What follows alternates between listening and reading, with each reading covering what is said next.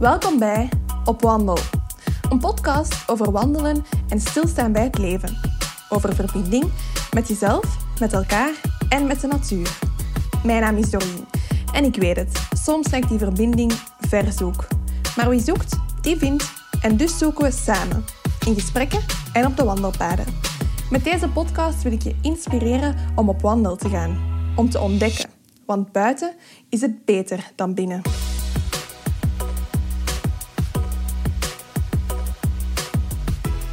Vandaag gaan we de filosofische tour op. Samen met Seppe de Mulder, socioloog en filosoof met passie voor het maatschappijdebat, ging ik op wandel in Huldenberg. We wandelden de Margijsroute, een rustgevende route van 8 kilometer langs natuurgebied de Dode Bemde. En wie is Seppe? Wel, Seppe is een jonge man die zijn hele leven al een soort engagement voelt om van de wereld een betere en eerlijkere plek te maken. De meeste impact maakt hij misschien wel met zijn teksten, want hij schrijft zijn hersenspinsels neer op zijn Facebook-profiel. Soms lang, soms kort, maar altijd kritisch en vol stof om over na te denken. In zijn studententijd was Seppe voorzitter van COMAC. Dat is de studentenbeweging van de PVDA.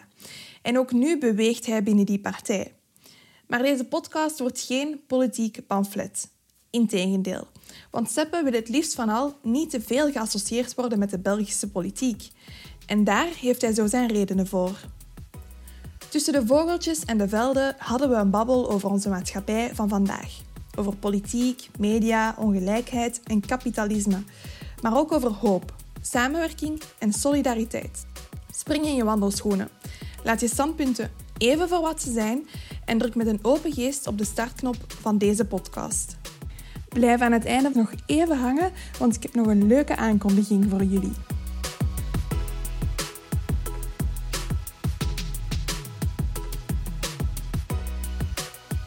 Ik heb u ontdekt, ik ga het zeggen ontdekt, uh, al een tijdje geleden, ik denk nu een jaar of zo, of twee jaar geleden.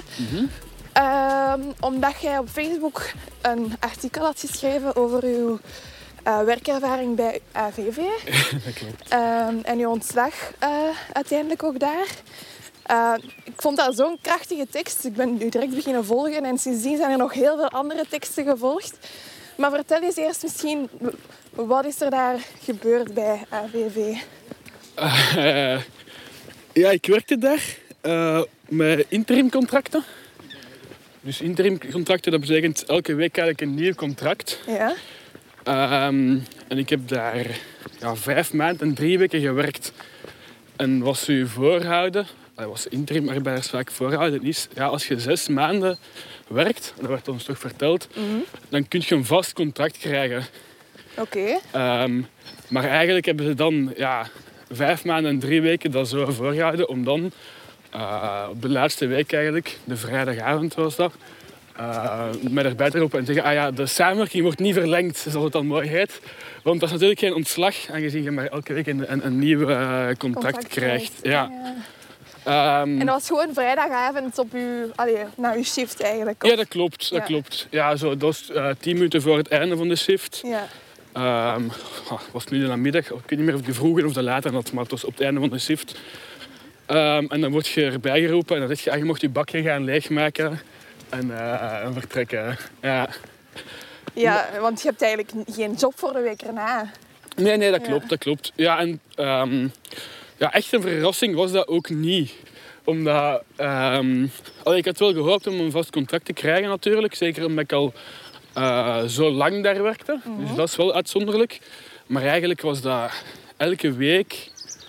Uh, komt je aan uh, voor je shift en zijn er nieuwe collega's en mensen die weg zijn. Um, en het is een systeem waarbij dat je um, ja, zo productief mogelijk moet zijn. Mhm. Dus ze tellen uh, hoeveel lijnen dat je doet. Dus dat lijnen. Dat is ja, eigenlijk hoeveel zakken dat je stapelt op je palet. Mhm. Per, per minuut moet je aan één locatie uh, kunnen stoppen en een aantal zakken op je palet stapelen en verder gaan.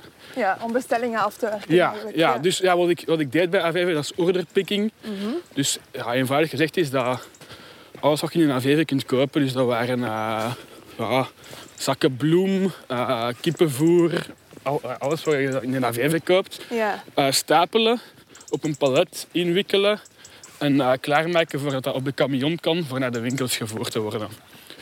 Uh, en dat moet zo rap mogelijk gebeuren, want ja, hoe rapper je dat doet, hoe minder mensen dat je moet betalen. Ja. Um, en om dat zo rap mogelijk te gebeuren, zitten ze doelen. Dus je moet ja, zoveel op aan zoveel locaties stoppen en er van alles opstapelen om uh, je dag goed gewerkt te hebben. Mm -hmm. Uh, en natuurlijk, als je volgende week uh, een nieuw contract moet krijgen, dan heb je iets gemotiveerder meestal om te proberen om al je lijnen te halen. Ja, ja, omdat je weet dat Ja, je daarop ja, afrekent. Ja, tuurlijk. Ja. En dus daar wordt er hele grote druk op gelegd. En ik denk dat dat eigenlijk een van de grote redenen is waarom ze met heel veel uh, interimcontracten werken. Dus toen ik daar werkte, pff, de exacte cijfers zijn moeilijk, maar nee, maar er 50 mensen of ze uh, werkten, Mhm. ja, iets meer eigenlijk, pak 100. En ik denk dat meer dan de helft uh, met interimcontracten uh, werkte. Oh ja, oké. Ja. Dus je had ook elke week nieuwe collega's. hè? Ja, ja. Dus, en allee, ik heb het dan op Facebook uitgelegd helemaal. Mhm. Dus de werkomstandigheden, uh, het feit dat er zo veel mensen ontslagen werden. En dat is ja, eigenlijk ontploft. Ja, dat was... Uh, want wat je wou aankaarten, dat was niet dat er... Het is niet alleen bij AVV uh, dat dat probleem er is, maar het is eigenlijk iets... Een algemener probleem Ja. op, onze, op onze arbeidsmarkt. ja, absoluut. Ja, ik denk dat dat de reden is dat dat ontploft is. Hè. Ja, Dus heel veel mensen daar reageren. Ik heb het, ik heb hetzelfde meegemaakt. Vaak eigenlijk veel, veel ergere dingen nog. Uh, mensen die zeggen van ik heb 20 jaar met interimcontracten gewerkt. Dan denk ik van wow. Dus Ah, ja, ja. je, kunt, je kunt geen leven opbouwen. Hè? Je Nee. kunt, kunt niet zeggen van ah ja, ik ga hier een huis kopen of zo. Dat, ja, nee. Want je weet elke week opnieuw niet of je volgende week uh, ja, eigenlijk nog opnieuw gaat mogen terugkomen. ja, ja, dus je hebt echt gewoon geen zekerheid. Ja, ja.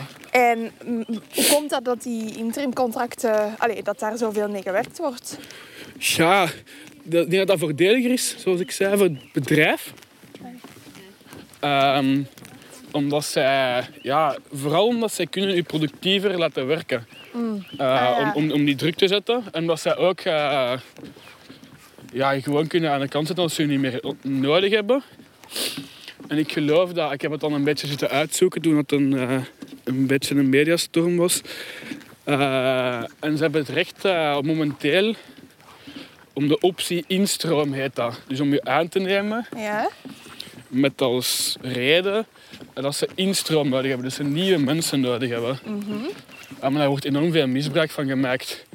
Omdat ze ja, zo echt constant nieuwe mensen zoeken. Ja. En dat is, dat is bij heel veel bedrijven zo. Ik herinner me dat er een, een is geweest ooit. Eh, ik geloof dat dat DHL was. Maar ja, heel veel in de distributie eigenlijk vooral. Wordt dat heel veel misbruikt. Eh, en eigenlijk gewoon te profiteren van, eh, van, ja, van werkende mensen. Zeg, en, want inderdaad, je bent in een mediastorm terechtgekomen. Ehm, ik denk dat alle kranten erop zijn gesprongen. Denk ik, de nieuw- het nieuws ook, denk ik zelfs. Ehm, maar allee, wat vooral ook bij veel mensen de vraag was van... Ja, maar Seppe, ehm, wat doet iemand met uw diploma's in de AVV? dus misschien moet je... even- Wat, wat, wat zijn uw diploma's juist? Of wat heb je gestudeerd? Eh, ik heb sociologie gestudeerd en dan filosofie. Aan de KUL. Ja, en de KU Leuven, ja. Zo gaan. Ja. En eh, ja, inderdaad. Dus waarom die studiekeuze? Waarom die studiekeuze? Ja, ik eh, was geïnteresseerd in de maatschappij, zeg maar. Ja. In hoe, dat, hoe onze samenleving draait. Ik heb eerst sociologie gedaan. Ehm, eigenlijk vanuit die logica een beetje van ik wil ook wel misschien dingen veranderen in de samenleving, maar als ik die wil veranderen moet ik eerst ja, niet zomaar iets doen, maar goed begrijpen hoe dat in elkaar zit. Ja. Zoiets. Mhm. En wat was Ehm, uw drijfveer om, om iets te willen veranderen? Goh ja, willen, willen alle mensen dat niet? Eh, Ja, ik denk, ik, allee, ik zou ook heel graag de wereld anders zien, maar ik denk dat het toch, toch nog anders is dat je zegt van oké, ik ga dat studeren, want als ik er iets aan wil veranderen, dan moet ik er toch wel iets over weten. Ja. Ehm, ja, ik weet niet wat. Ik heb dat, ik heb dat altijd wel een beetje gehad. Maar ja, het is, het is iets willen veranderen en ook wel echt interesse. Hè? Dus ehm, ja, van wat mij het meest interesseert, ik heb humane wetenschappen gedaan in het, in het eh, middelbaar. Ja. En ben wel gewoon geïnteresseerd in hoe dat ja, mensen samenleven. Eh, en hoe het, dat- hoe het een beetje werkt. Dus ja, ik denk zoals de meeste mensen dat sociologie studeren, een beetje vanuit die, vanuit die interesse voor mensen en hoe, dat die, hoe die ze samenleven. Ja. En dan filosofie was echt de keuze om iets, iets dieper te graven of zo. Ehm, Merkte je dat je in je vrije tijd daarmee bezig waart met die onderwerpen? ja, ja, absoluut. Ja, ik ben ook eh, van het eerste jaar ik studeerde altijd geëngageerd geweest. Eh, dus in COMAC, dat was de studentenbeweging van de PvdA. Eh, rond bijvoorbeeld het eerste jaar dat ik studeerde was het inschrijvingsgeld verhoogd. Er waren er grote protesten. Eh, Van de studenten? Ja, ja Ah, dat ja. klopt. Ehm, en zo, ehm allee, altijd ook in mijn vrije tijd daarmee bezig geweest. Naar Palestina gegaan, twee keer. Wat dat, ja, toch wel interessante, maar vooral, hoe zeg je dat, aanpakkende ervaring is eigenlijk ook. Vertel eens, wat, wat was Eh. uw drijfveer om, om naar Palestina te gaan? Ja, kom ik er aan die, die reis. En ja, ik ken de situatie natuurlijk. Van het nieuws, zoals ze dat... Ja. Dan hoor je dat er een, een conflict is ergens of zo. Mhm. Ehm, maar het is wel heel anders om ehm, allee, met de mensen dat er wonen ook echt ehm, ja, die te ontmoeten en daarmee te spreken en ervaringen uit te wisselen. Eh, want allee, we zijn daar niet gewoon gegaan als, als journalist of als, eh, dat we gaan kijken wat er is. Ehm, maar echt met organisaties die met jongeren werken ook. Ja. Ehm, ja, om ook van hun te leren hoe dat zij in hun omstandigheden proberen om eh, hun samenleving te verbeteren eigenlijk. Bijvoorbeeld, allee, wat ik altijd mij is bijgebleven zijn dat we spraken in ja, wat dan Israël heet, met dienstweigeraars. Dat zijn jongeren van 18 jaar eigenlijk. Hè. ja. En die, die zijn verplicht om eh, naar het leger te gaan. Dus dat kunnen wij ons niet meer echt voorstellen. Nee. Eh, en dat is een organisatie die, van jongeren die dat weigeren. Oké. Dus die moeten naar de gevangenis dan. En ja, die, die ondersteunen elkaar om dat toch te doen. Omdat hij een jongen die zei van ja, ik wil niet de eerste keer dat ik een eh, Palestijn zie, dat dat gaat zijn door het loop van een geweer. Amai. Ehm, wat- En dus die zaten wel allemaal in de gevangenis toen dat je die, die hebt ontmoet? Nee, die waren vrijgekomen al terug. Ah ja, oké. Ja. Maar ja, dat is... Dus voor hun is ehm, je engageren of politiek is een veel, een veel dwingendere keuze, denk ik, hè? in, zo, in, in zo'n situatie. Ja, want daar is echt keuze leven of dood eigenlijk. Soms wel, ja. Soms ja. ook niet altijd. Hè. Eh, het is, allee, we hebben ook wel een gewoon leven natuurlijk. En Ja. dat is ook het, ook het toffe daaraan. We zien altijd conflict, maar als je dus met die mensen praat, ja, die, die leven ook gewoon daarnaast. En dat zijn heel gewoon mensen. En ehm, ja, hoe zal ik het zeggen? Allee, dat is veel... Wat ik heel boeiend vond, is enerzijds hoe zij daarvoor kiezen en hoe zij dat organiseren om eh, bij hun proberen iets te verbeteren. Ja, En anderzijds hoe dat, dat, dat, dat, dat geen eh, super trieste situatie hoeft te zijn waar ze elke dag eh, droevig zijn omdat er een bezetting is. ja. Dus natuurlijk is dat wel een trieste situatie, maar er, er is veel hoop. En die, die doen veel super toffe dingen gewoon. Die hebben daar gedanst. eh eh, dat was een Palestijnse dans dat we moesten leren. Ik kan niet super goed dansen, maar dat was, dat was kei tof. Om, ja, ze beleven hun cultuur Ja. en ze willen willen dat behouden en verspreiden. En ze, ze werken dan met jongeren en ze leren die, die dans doen, ze leren die van alles. ja. Ah, Dus, ah, Life goes on eigenlijk. Ze, allee, ik bedoel, ze proberen echt wel het, eh, het positieve te blijven zien. Ja, ja, ik denk dat dat een beetje men, allee, heel menselijk is eigenlijk. En, en allee, wat ik daaruit heb meegenomen is van, ehm, om diezelfde houding een beetje ook, eh, ook bij ons eh, toe te passen. Ja. Dus ja, ik vond dat, ik vond dat heel inspirerend op zich wel. Hè. Ja, je bent twee keer geweest. Dus, Ja, ja, klopt. dus eh, heb Ja. je daar ooit schrik gehad? Toen, allee? Maar was dat een gevaarlijke situatie voor u om, om te zijn? Ja, als je, als je blank of wit bent, moet je niet zoveel schrik hebben daar, vrees ik. Ah ja, is het echt? Ja, het, ja dus... ehm alleen om dat gewoon aan te duiden, als op de luchthaven toen we aankwamen, Ja. dan stellen ze een paar vragen, zoals op elke luchthaven. hè. Dus, ja, wat kom je hier doen? En Je hebt toerisme en je mocht door. En maar eh, vrienden van mij die ook mee waren, een meisje met een hoofddoek was dat de eerste keer. Die is uh, ja, urenlang ondervraagd. En dan met, met echt de domste vragen. Is u, wie is uw familie? Zijn die ook Arabisch? Zijn het terroristen? Mogen we die bellen? en dan als je nee hè, dan word je terug weggezet. Een uur later terug dezelfde vragen. Uh, Terwijl dus... dat ze heel duidelijk zeggen dat jullie gewoon één groep waren. Ook. Ja, we waren in aparte, in aparte groepjes, maar er waren ook... Uh, ja, wil nooit, nooit iemand uh, mijn Arabische achternaam, om het zo te zeggen, mm apart laten gaan. Omdat, ja, het is eigenlijk een vorm van vernedering ook. Ja, is een heel, heel racistisch land eigenlijk, gewoon. Een systeem ook. Maar, maar dus als jij... Dus heel, heel um, ja, de Westbank waar we dan waren, mm dat is uh, deel zo gezegd in Palestijnse handen zou moeten zijn. Um, dat staat vol met ja, checkpoints. Dus, dus, dat zijn van die... Normaal als je van ja, Heverlee naar uh, wilt gaan, bijvoorbeeld, waar mijn ouders wonen, dan... Ik ben een half uur onderweg met de fiets. Ja. Um, maar daar, voor dezelfde afstanden, daar kun je soms twee uur onderweg zijn. Omdat, en dan heb je ja, zo'n... er, is een checkpoint en dan kan dat een uur vast zijn omdat de mensen, de militairen, hebben beslist van we gaan hier iedereen uh, controleren. Ja. ja, dat is echt een totaal ander leven dan uh, ja. wij kennen. Hè? Ja, zwaar. en dan bij Comac, wat was uw rol daar? Um, ja, ik heb van alles gedaan. Ik ben uh, ja, eerst gewoon lid geworden. Um, en uh, tegen het einde van mijn uh, studentenleven was ik voorzitter van de Leuvense afdeling. Wat was er zo tof aan, aan, bij Comac zitten? En, allee, ik bedoel, dat is toch ook, ook een engagement weer al, hè? Ja, klopt. Klopt, ja. Ja, ik vind dat tof om samen met mensen uh, ja, van alles te doen. Dingen proberen te veranderen. Mm uh, dingen bij te leren ook. Ehm, en ons, ja, en ons te organiseren als je een beetje gedeelde waarden of ideeën hebt. Dus Comac is iets breder dan uh, de PvdA alleen. Het ja. zijn meer de mensen die wel dezelfde uh, visie of waarden delen. Ja. Uh, maar we doen, vooral mensen die zich eigenlijk willen inzetten, die iets willen doen. Mm -hmm. dus zo hebben wij gedaan ja, rond die studentenstrijd, heb ik verteld. Van, dat we van die betoging. Ja, dat we mee ondersteunen voor um, proberen die inschrijvingsgelden niet te, laten stijgen. Ja.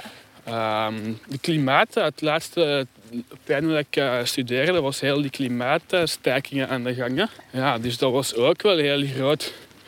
Justice for Climate bedoelt je? Ja, ja, ja, dus dat was begonnen bij de scholieren. Allee, begonnen bij Greta Thunberg en dan hier in België. eigenlijk, eigenlijk eerst in België groot geworden. Hè, die, scholierenstakingen. Ja, ja. En dan waren er studenten ook die mee gingen doen. Dat was wel, uh, was wel super interessant om te zien hoe dat, ja, jonge mensen die samen ergens voor opkomen eigenlijk wel veel impact kunnen hebben. Mm En die daar ook een energie, uh, samen energie hebben die dat je alleen niet per se hebt. Hè. Ja, tuurlijk. dus ja, dat groep je veel sterker. Ja, in, in beweging uh, ja, kun je een beweging op gang trekken, zeg maar. Dus ja, ik vond dat wel... Ja, waarom, wat, wat is daar plezant aan? Ja, dat, dat moet je doen. Ja. Ehm, ja. alleen uh, naar een slechte serie kijken kan ook plezant zijn, maar na een tijdje je dat toch maar vervelen, zeg maar. dus kun je beter iets doen, maar... Allee, je beter voor gaan. Je zei ook, allee, de mensen die dan ben eens gaan kijken hè, tussen de reacties zo, hè, op Facebook, hè, wat de mhm. mensen zeiden, je zei van ja, maar nee, ik zie mijn studies meer als een soort engagement in de brede zin. Heb ik dat gezegd? ik vond dat wel, allee, want ja. je zegt van ja, het is toch dat je één, al heel bewust hebt kunnen nadenken over je studies. Er zijn heel veel mensen die ja, niet weten wat dat ze moeten doen. En twee, ja, inderdaad, dat je toch een toekomstvisie hebt of zo. Hè? Ja, klopt. Denk dat in het algemeen... Dat is een beetje mijn idee. Zo. Vandaag is de wereld veel opgedeeld. En je hebt de mensen dat, dat nadenken over dingen. En je hebt de mensen dat dingen ehm, uitvoeren, zeg maar. Dus de mensen die nadenken over dingen, dat, die mogen dan gaan studeren. En die kunnen daarna dan zo echt in een functie waarin andere mensen kunnen vertellen wat dat ze moeten doen of zo. Ja. Maar dat heb ik nooit, uh, ik heb dat nooit echt zo, zo logisch gevonden. eh, dat je tussen, ten eerste dat je tussen die twee moet gaan kiezen al. Dat je, ja, dus als je studeert, dan mag je, mag je niks meer doen of zo. Eh, of dan mag je geen uitvoerende job eh, doen. En omgekeerd, als je een uitvoerende job hebt, dan mag je blijkbaar niet meer nadenken of zo. Ja, ja. Ehm, dat er zo aan een, een, Ja. een plafond precies is. Zo. Ja, Ja. Eh, terwijl ja, engagement in de brede zin. Ja, ik studeer uit, uit interesse in de maatschappij. En ik denk niet dat je kunt... Mijn overtuiging dat je niet echt kunt eh, iets weten of begrijpen als je niet ook het voelt. Dus als je niet ook een eh, soort van passie voor hebt. Dus niet alleen maar passie om het te begrijpen, van ah, ik, ik vind het super interessant. Maar ook passie voor, ja, waarom vind je dat interessant? Ja, omdat het over mensen gaat. Ah, in het geval van sociologie dan. Over de samenleving, of over de wereld. Ja, en je leeft daar wel in en dus je wilt daar ook iets mee doen. Ehm, maar dat hoeft geen, ah, dat hoeft geen job te zijn. Het is eigenlijk een heel tastbare studie zo, hè? Allee, het sociologie, want ja, je leeft, je leeft sociologie eigenlijk. Dat is wel waar.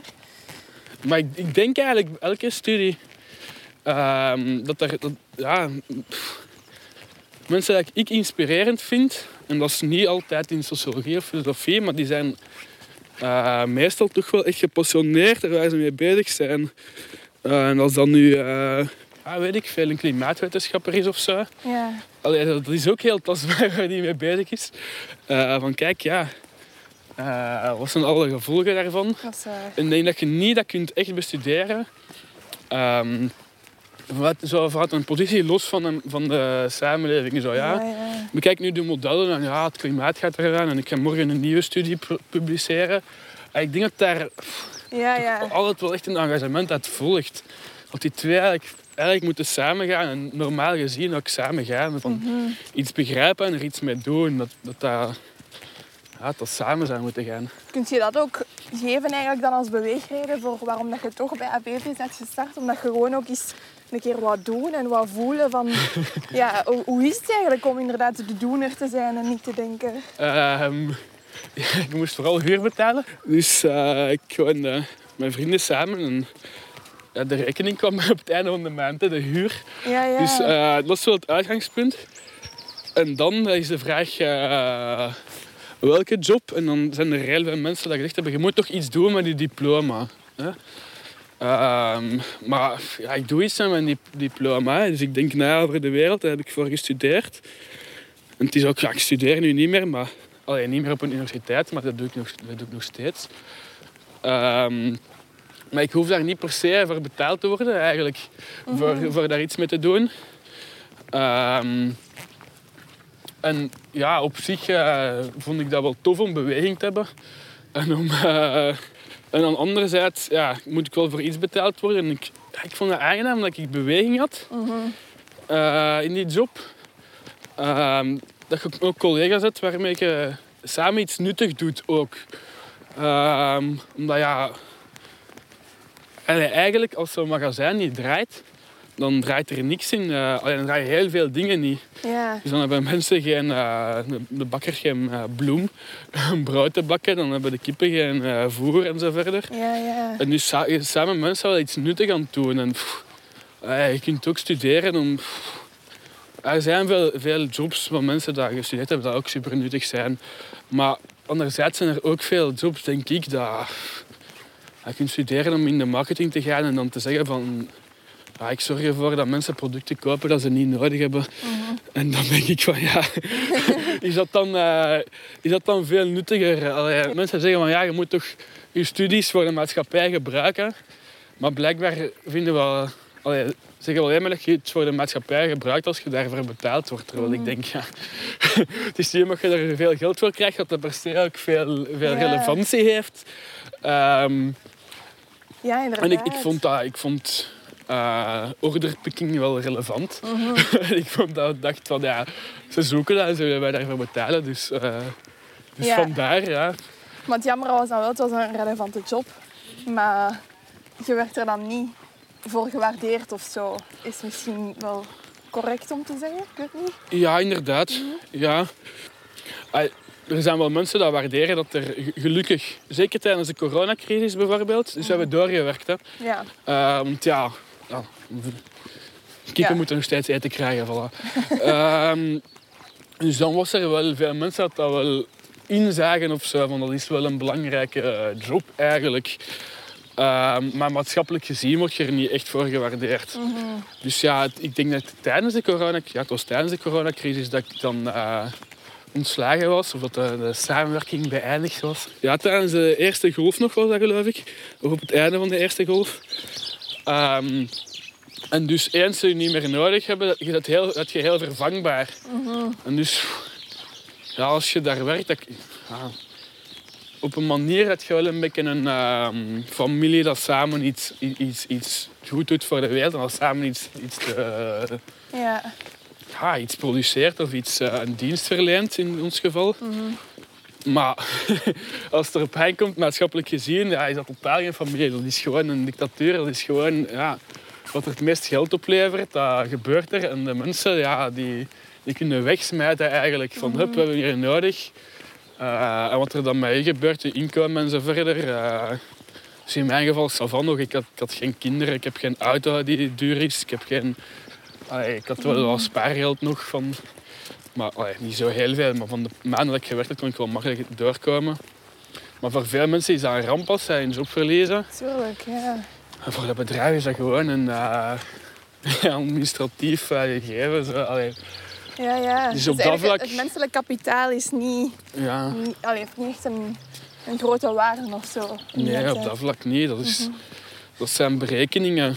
En dat is, dat is ook nog wel belangrijk, want dat zijn, berei- allee, dat zijn berekeningen eh, voor wat het meeste geld opbrengt, maar echt niet wat het meest efficiënt is.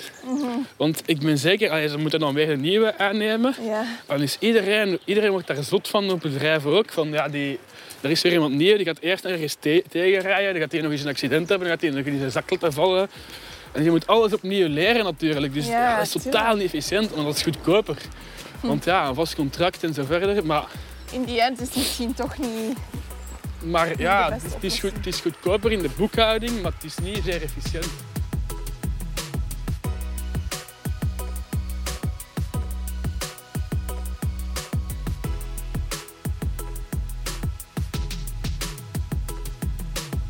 Filosofie en maatschappijdebat zijn zo wat uw passies, hè, of de dingen waar uw hart sneller van gaan slaan. Ja. En ja, nu voert je debat eigenlijk online, mag ik dat zo zien? Allee, de, de teksten die je schrijft of de bedenkingen die je maakt, deelt je die alleen online of doe je dat ook op... Ja, ik, ik weet niet, bestaat er zoiets als debatten, eh, die, evenementen die gevoerd worden buiten op tv?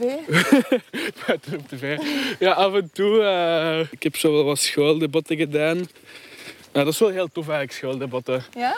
Ja, omdat ja, scholieren zijn nog meer... eh, ja, dat is minder in de clichés. Dus zo'n tv een tv-debat, ik kan daar echt niet naar kijken. Zijn altijd dezelfde dingen. Zo'n one-liners, eh, een beetje ruzie maken. Ja. En terwijl daar ja, om, is dat eigenlijk verplicht om iets rustig uit te leggen, want ja, anders haak je die toch af. Wat wat wel veel toffer is eigenlijk. Ja. Eh, dus dat heb ik wel een, eh, een aantal keer gedaan. Eh, omdat ik toen op een lijst stond. Eh, maar voor de rest... Ja, ja nu babbel met, Ja. mensen of zo. Maar ja, voor de rest is dat vaak online. Want dat, dat is gewoon het makkelijkste. Hè. Je hebt je eigen Facebook-profiel. Je hebt een idee, hoop, je gooit dat daarop. En de mensen kunnen dat lezen. Dat, ja, dat is super eenvoudig. Ja, ja. En voelt je ook echt dat je daarmee impact maakt? Daarmee impact maak. Ja, als, je, Eh, als je zegt van ja, mijn doel is om de maatschappij te veranderen. Een deel, maar... Dus ik denk niet dat de maatschappij verandert. Dat is misschien raar om te zeggen, maar ik dat wel veel doen. Ik denk niet dat de maatschappij verandert door een maatschappelijk debat alleen. Ehm, maar dat dat wel een belangrijke rol, een belangrijke rol speelt. En dus wat ik, echt belangrijk vind in dat, in dat verhaal van A5 dan, om dat als voorbeeld te nemen, is omdat eh, eigenlijk heb ik niet zo heel veel verteld daarin. Dat veel mensen al niet, eh, niet wisten, want bijna iedereen dat reageerde had dat zelf ervaren. Maar het is nog niet vaak verteld. De meeste mensen die bij AVV werken of ah, met interim contact werken in het algemeen hebben niet gestudeerd. Eh, ja, schrijven geen lange teksten, lezen geen weinig lange teksten. Ehm, en dus is dat, wel, is dat wel nuttig om die dingen die eigenlijk weinig in het publieke debat aanwezig zijn, om die een beetje een vertaling te geven. En dus dat vind ik wel, dat vind ik wel belangrijk. En dat heeft wel een zekere impact. Want uh, ik, ook, heel veel mensen herkenden dat.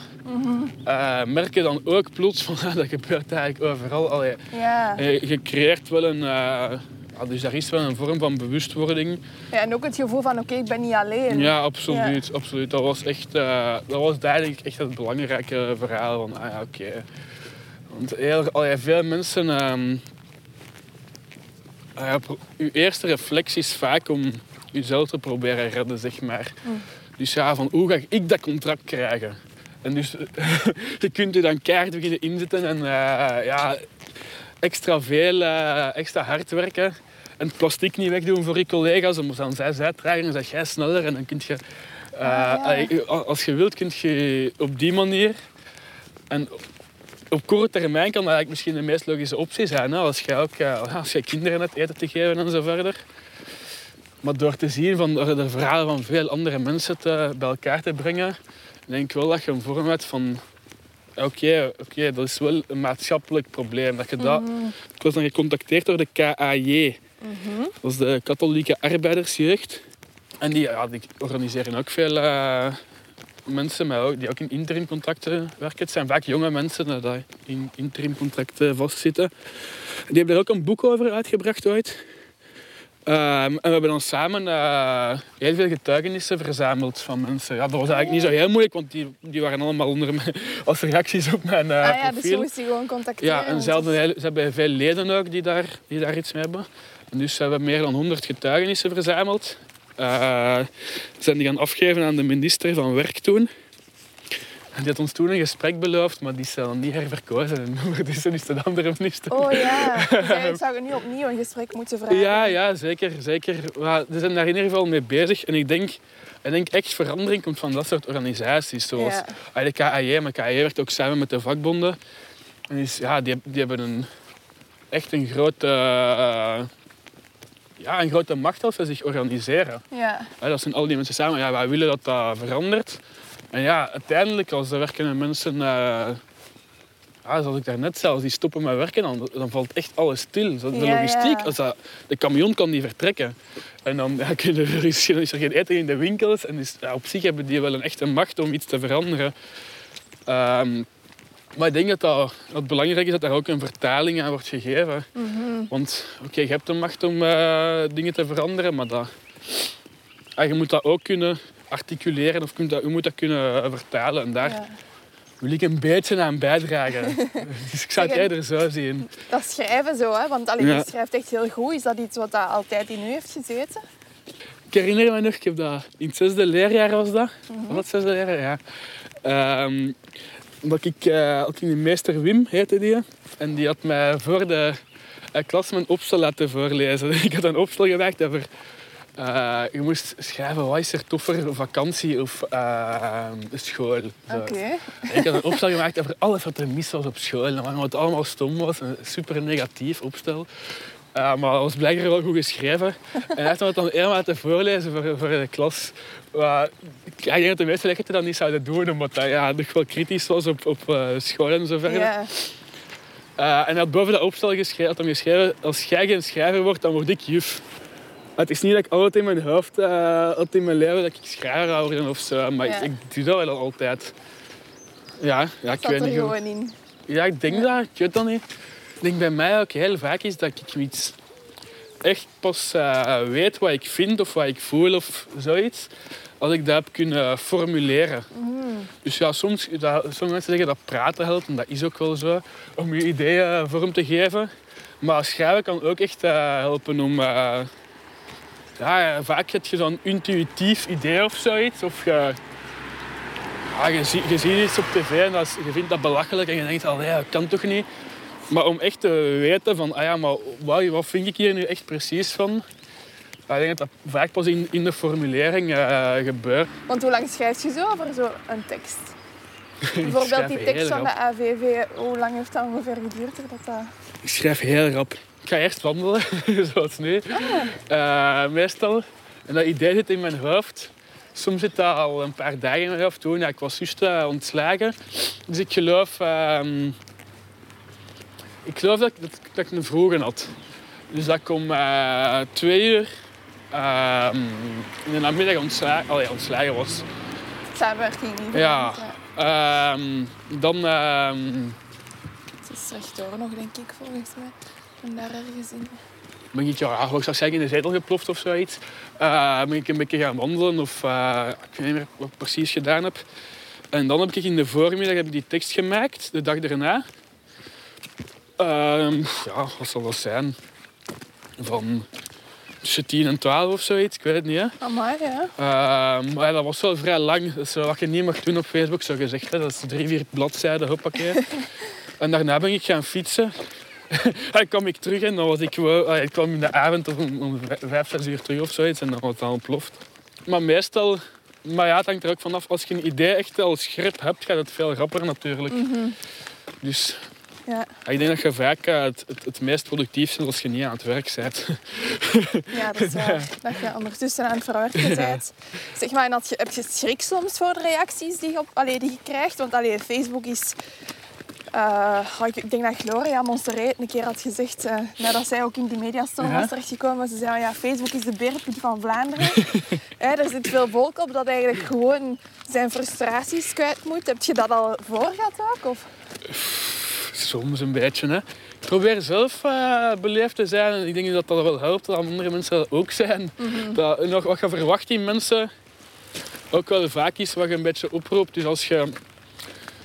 Allee, zoals, met- ook met, zoals met eh, die, die lange teksten. Dat ze, op Facebook kan, werken geen lange teksten. Dat zeggen mensen altijd. Van, dat werkt niet. Je moet een, een foto van een kat hebben. En dan moet je daar een goede quote of zoiets bij zetten. Maar als je daarvan uitgaat, dan is dat zo. Maar als je mensen serieus neemt en denkt van ja, Die gaan hun tijd wel nemen om ja, dat te lezen. Ja. natuurlijk gaat niet iedereen de tijd nemen om alles. Ja, ik doe dat ook niet. Maar als, als je ervan uitgaat dat mensen zich. eh, ja, als je die als volwassenen behandelt, dan, dan gaan die ook iets volwassener reageren, denk ik. Dat is zo'n beetje het idee van. Als je als kleuter behandeld wordt, dan heb je zin om stout te zijn. Zo. Ja. Dus ik, ik snap dat veel mensen boos zijn op Facebook. eh, zo, onder krantenartikels zijn heel veel negatieve reacties. Ja, ja. Maar aan titels zijn dat ook altijd. Dus, die zoeken Ja. dat ook. Dat zijn van die titels eh, van eh, schande wat er nu gebeurd is. eh, en dan zo iets totaal uit de context. En dan mag iedereen daar boos op gaan reageren. En dan, ja, dat, is Ja. Zo, dat is een beetje een dynamiek. Ja het Die ik probeer, te, ik probeer die te vermijden. En, dus ik denk niet dat per se... Ik denk wel dat er echt veel bagger en, en, en haat en boze reacties op Facebook zijn. Maar ik denk niet dat dat aan de mensen ligt of zo. Dus op dat vlak Ja. eh, denk ik dat de meeste mensen wel eh, nog wel in staat zijn om te luisteren en te praten en te lezen. En je vriendelijk bent, dat de meesten ook wel vriendelijk zijn als daar eens iemand boos wilt komen doen. Dan ja, heeft hij misschien een moeilijke dag of zo, ik weet dat niet. Inderdaad, ja. Maar zo Denk niet. Je neemt dat niet persoonlijk, alleszins. Nee, Mm. nee. Zeg, want de reactie van AVV was, ja, die man die wil gewoon verkozen worden. Terwijl ik dan ook wel heb gelezen dat je eigenlijk niet zo graag gelinkt wordt aan de politiek. Eh, Hoe kwam die reactie bij je binnen? We hebben daar echt heel hard mee gelachen. Er zijn er mensen dat nog steeds zeggen, als ik zo iets aan het vertellen of zo ben, ja, Seppe wil je weer verkozen raken. Dus, ja, die reactie... Ehm, ja, ik denk dat ze niet meer wisten, goed wisten wat ze moesten zeggen. Hè? En dat is natuurlijk wel een heel gemakkelijke, want dat was eigenlijk een heel gek interview. Het was een heel gekke dag ook voor mij, want ehm, je moet je inbeelden, ja, je eigenlijk net ontslagen. Eh, dan, had je een tekst op website, dan had je een dagje gaan fietsen. Eh, en dan eh, de volgende dag, de kon- hele dag journalisten aan de lijn. Er was één iemand, ik weet niet meer welke krant het was om eerlijk te zijn, maar dat is de krant van dat artikel. En die, die heeft mij drie, vier keer gebeld die dag. Oh, en ja. dus de eerste keer was het met het verhaal, ja Seppen, zeggen dat jij aangenomen bent om de coronapiek op te vangen. Dus jij wist dat het tijdelijk was, dat dat gewoon even was Uh, wat er nu meer... Ik zeg, ja, maar ik ben aangenomen in november. Oh, ja, in China was er een coronapiek, maar hier was er nog geen sprake van. Ah, nee, nee. En dan, ah, oké, ik ga terug. En dan belt hij terug naar de woordvoerder van AVV. En, en die zegt dan weer iets anders. Ik weet niet meer wat dat dan tweede was. En dan belt hij terug naar mij. En zo was dat de hele tijd. Een artikel was daar echt een goede weergave van. dat was eerst uh, de coronapiek. Ah nee, dat kan niet. Het tweede, ah ja, dat kan ook niet. Ah ja, ah, ja hij wil gewoon verkozen raken. Dat was dan zo het laatste, het laatste argument. Dus uit het artikel bleek ook wel, als je het een beetje las, dat dat ja, een beetje... Ja, ik heb ook wel medelijden met die woordvoerder. Die, die wist ook niet goed wat er gebeurde was waarschijnlijk. Maar... Ja, die krijgt ineens ook alle bagger ja. Maar ja, het is niet zo'n heel goede job geleverd in dit geval. um, en dan zeggen ze, ja, je wilt gewoon verkloot trekken. Ja, dat is dus niet zo. Hè.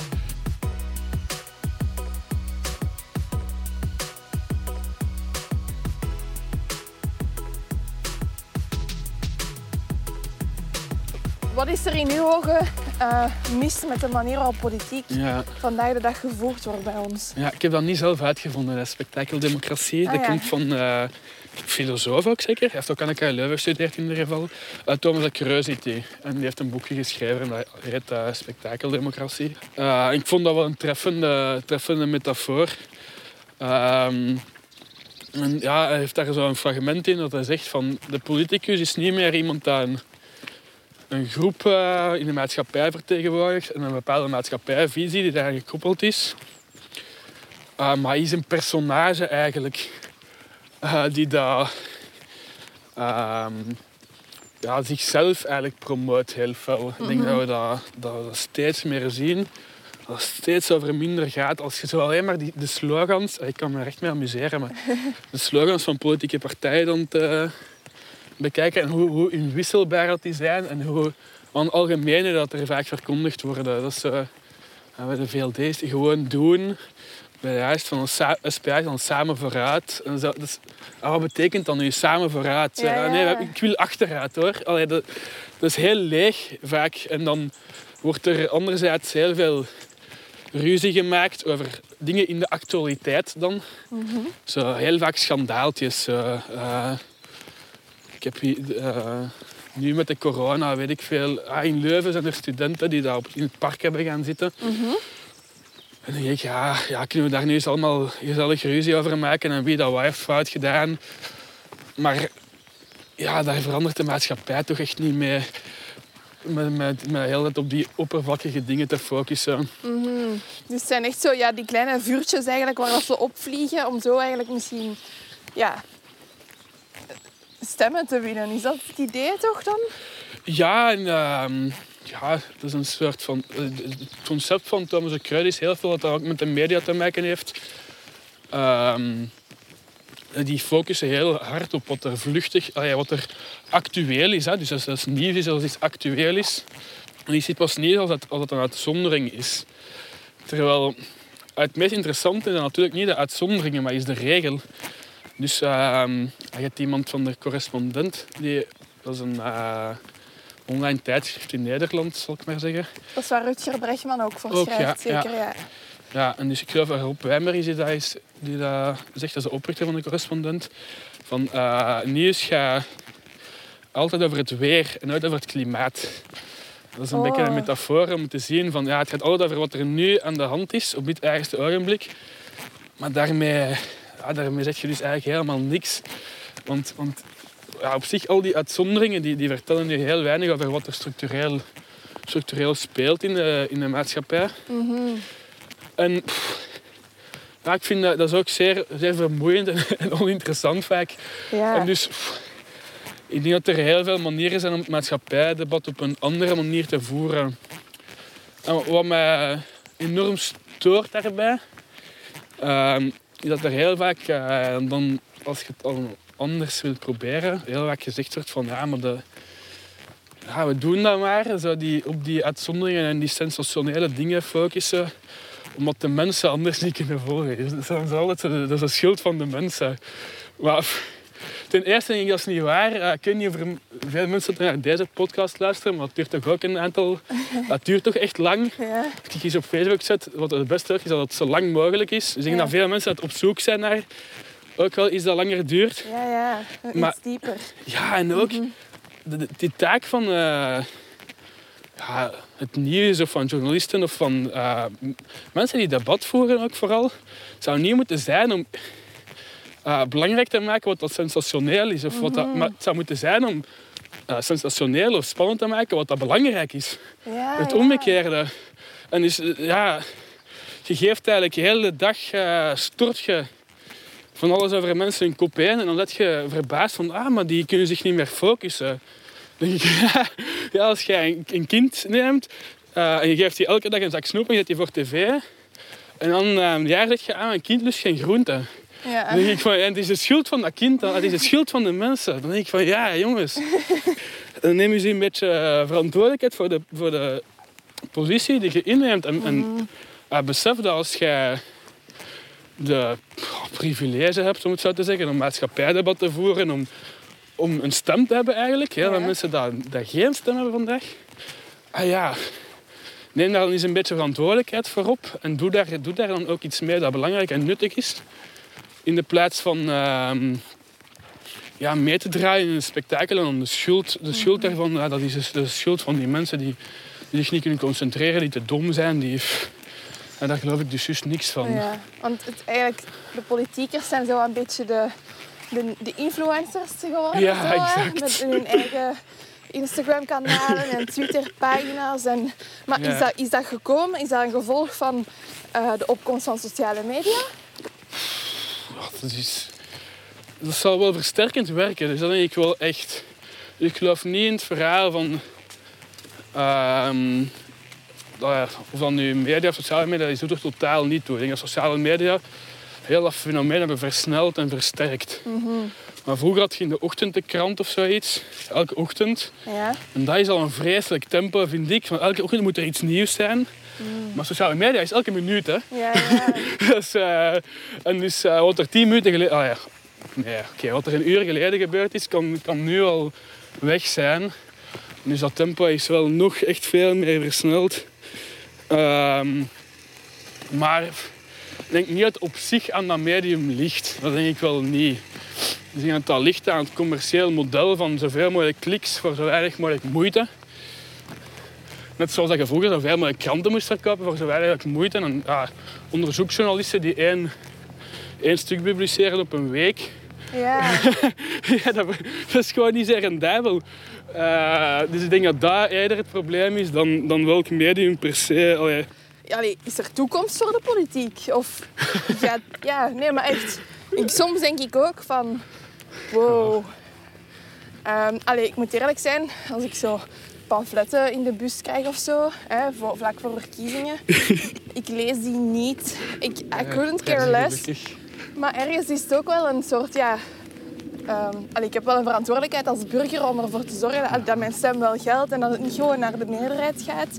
Maar soms denk ik ook gewoon, van, ja, maar het maakt toch niet, het maakt niet uit, want het, het, het raakt toch niet opgelost precies. Allee, dat is met dat gevoel dat ik nu zo al ja. zit. Goh. Ik denk dat... het, eh, ja, ik denk verschillende dingen. Dus ik denk dat er eh, wel een verschil is, ook tussen partijen. Ah, ik ben lid van een politieke partij, ik ben lid van de PvdA. Dus ik zou daar niet lid van zijn, want ik denk dat dat allemaal één pot nat is. Dus ik denk dat er een, eh, een verschil bestaat. Ik denk dat je daar die pamfletten echt niet voor moet lezen om dat verschil te kennen. Dus gooi die gerust allemaal in de vuilbak. Het je echt die schuldig over te voeren. Ik, dat is echt, je wordt daar nog heel nerveus van. Hè. Dat zijn, Ja. eh, dat is, eh, ehm, maar ik denk wat wel echt nog belangrijker is, is dat ehm, ja, we de wereld eh, echt niet moeten overlaten aan hoeveel mensen zitten hier in het parlement? In België 150 mensen. Die pff, allemaal advocaten zijn, allee, van de studie hè, of eh, ja, misschien politieke wetenschappen en rechten en dat soort opleidingen hebben gedaan. En ja, die gaan dan voor ons beslissen wat, dat er, eh, wat er belangrijk is. Dat is een beetje een... eh, ja, ik vind dat niet zo'n goed concept. Ja. Dus in toneel heb je... Ik heb toneel gedaan lang, of muziektheater. Je hebt daar een ehm, concept dat heet de vierde wand doorbreken. niet? ja, dus eh, je bent toneel aan het, aan het spelen en plots spreek je het publiek aan. En tussen het publiek en het, eh, het eh, acteurs is eigenlijk een soort van virtuele muur. Ja. Dus een onaf- ja, onzichtbare muur, maar een soort van afspraak van een soort van andere realiteit. Waar je naar kijkt, een beetje zoals naar een scherm of zo. Wat dat een eerder oude opvatting van theater is of zo. Maar dus wat je kunt doen als acteur, wat dan een soort van re- revolutie in toneeluit was, om het zo te zeggen, is als acteur naar het publiek richten. En bij hun, aan hun niet zeggen van ah, wat zitten jullie nu eigenlijk te doen. Of, eh, en plots merk je dat het eigenlijk maar een fictie is ook. En dat, Ja. ja, dat is, Dat je ehm, eruit komt. zo. ja, en ik denk dat we zoiets eh, in politiek theater ook wel kunnen gebruiken. Eh, maar, maar omgekeerd ook. Allee, dus e- enerzijds uh, denk dat dat wel nuttig is als er eh, politici zijn die dat, die dat zouden durven doen. Naar publiek spreken in plaats van onder elkaar ruzie maken. Eh, dus ik denk dat dat wel echt nuttig is, dat er, wel een verschil in bestaat. Maar nog veel belangrijker vind ik dat wij als eh, ja, mensen gewoon eh, ja, zien dat die muur tussen dan wat de politiek is, die dan boven ons staan, die alles zouden beslissen, wat dat wij doen, wat dat maar fictief is en dat we daar echt kunnen doorbreken. Als ze ons lot in eigen handen nemen en als wij ja, zelf, zelf dingen gaan veranderen en eh, om de stem laten horen. Zoals die organisaties, zoals de KAD Ja, dan bijvoorbeeld. ja absoluut. Ja. Maar he- op, op heel brede manier, zoals die, die uh, scholierenstakingen voor het klimaat. Mhm. Um, en als daaruit ook, uit dat soort bewegingen, ook um, mensen zijn die dat vertalen, die daar een, een visie aan koppelen. Uh, daar, daar geloof ik heel, heel fel in. Ja. Want ik geloof dat dat wel echt groeit van... Uh, alle, altijd als er iets groots in de wereld is veranderd, dat dat, dat groeit vanuit, vanuit grote groepen mensen dat samen uh, ergens voor gaan. Mhm. En echt niet van ja, een paar mensen die, van, die, die vooral zichzelf heel belangrijk vinden. Ja. En er wordt altijd gedaan alsof ja, dat komt omdat ze daar meer ideeën hebben. Maar ik zie daar echt niet meer ideeën. Dat is echt... Dat Ja. klopt, dat, dat, heel dat verhaal van de mensen van boven, ja, die zijn niet helemaal eh, slimmer of zo. Ja, dat valt dik tegen. Mhm. Dus als je, ja, als je naar het ehm, eh, politiek theater kijkt, dan... eh, voor mij is dat echt bewijs dat de ehm, professionele acteurs echt geen beter theater maken. dus uh, zie je dat er veel voor betaald wordt, dat dat beter is of zo. En ja, ik En- denk dat we als mensen, als we dat samen doen, dat, dat, dat veel beter kunnen. Maar dat, gaat, ah, dat is wel een lang werk en dat, dat, gaat niet, dat gaat niet van vandaag op morgen zijn. Zeg, en denk je dat die, die ambtstermijnen daar ook een probleem voor zijn? Ik, ik hoorde onlangs ehm, Francesca van Tielen van de Klimaatzaak in een podcast ook vertellen over ja, wat haar strijd was met, met Ja. de politiek rond het klimaat. En ze zei ook van ja, die mensen hebben maar vier jaar eigenlijk om hun eigen ehm, Mhm. punten ja, te realiseren eigenlijk, omdat ze anders schrik hebben dat ze niet herverkozen worden. En dat daardoor eigenlijk de ja, lange termijnvisie een beetje onderschept wordt. Ja, lange termijnvisie is er wel inderdaad niet zo... eh, Is er inderdaad vrij weinig. Hè. Als, ik weet niet of dat echt komt door, de, eh, door die om de vier jaar verkozen eh, raken. Dat is wel misschien wel... Ik denk dat dat wel een element is dat, dat kan spelen. Ehm, maar ik, ja, ik denk dat je, je hebt geen vier jaar hoor. Je hebt ongeveer, je hebt ongeveer één dag om je... eh, dus als je echt een punt wilt maken dat de, dat publiek ehm, vat. Dus het eerste probleem is al dat, denk ik. Is dat, dus eh, politiekers zijn de personages.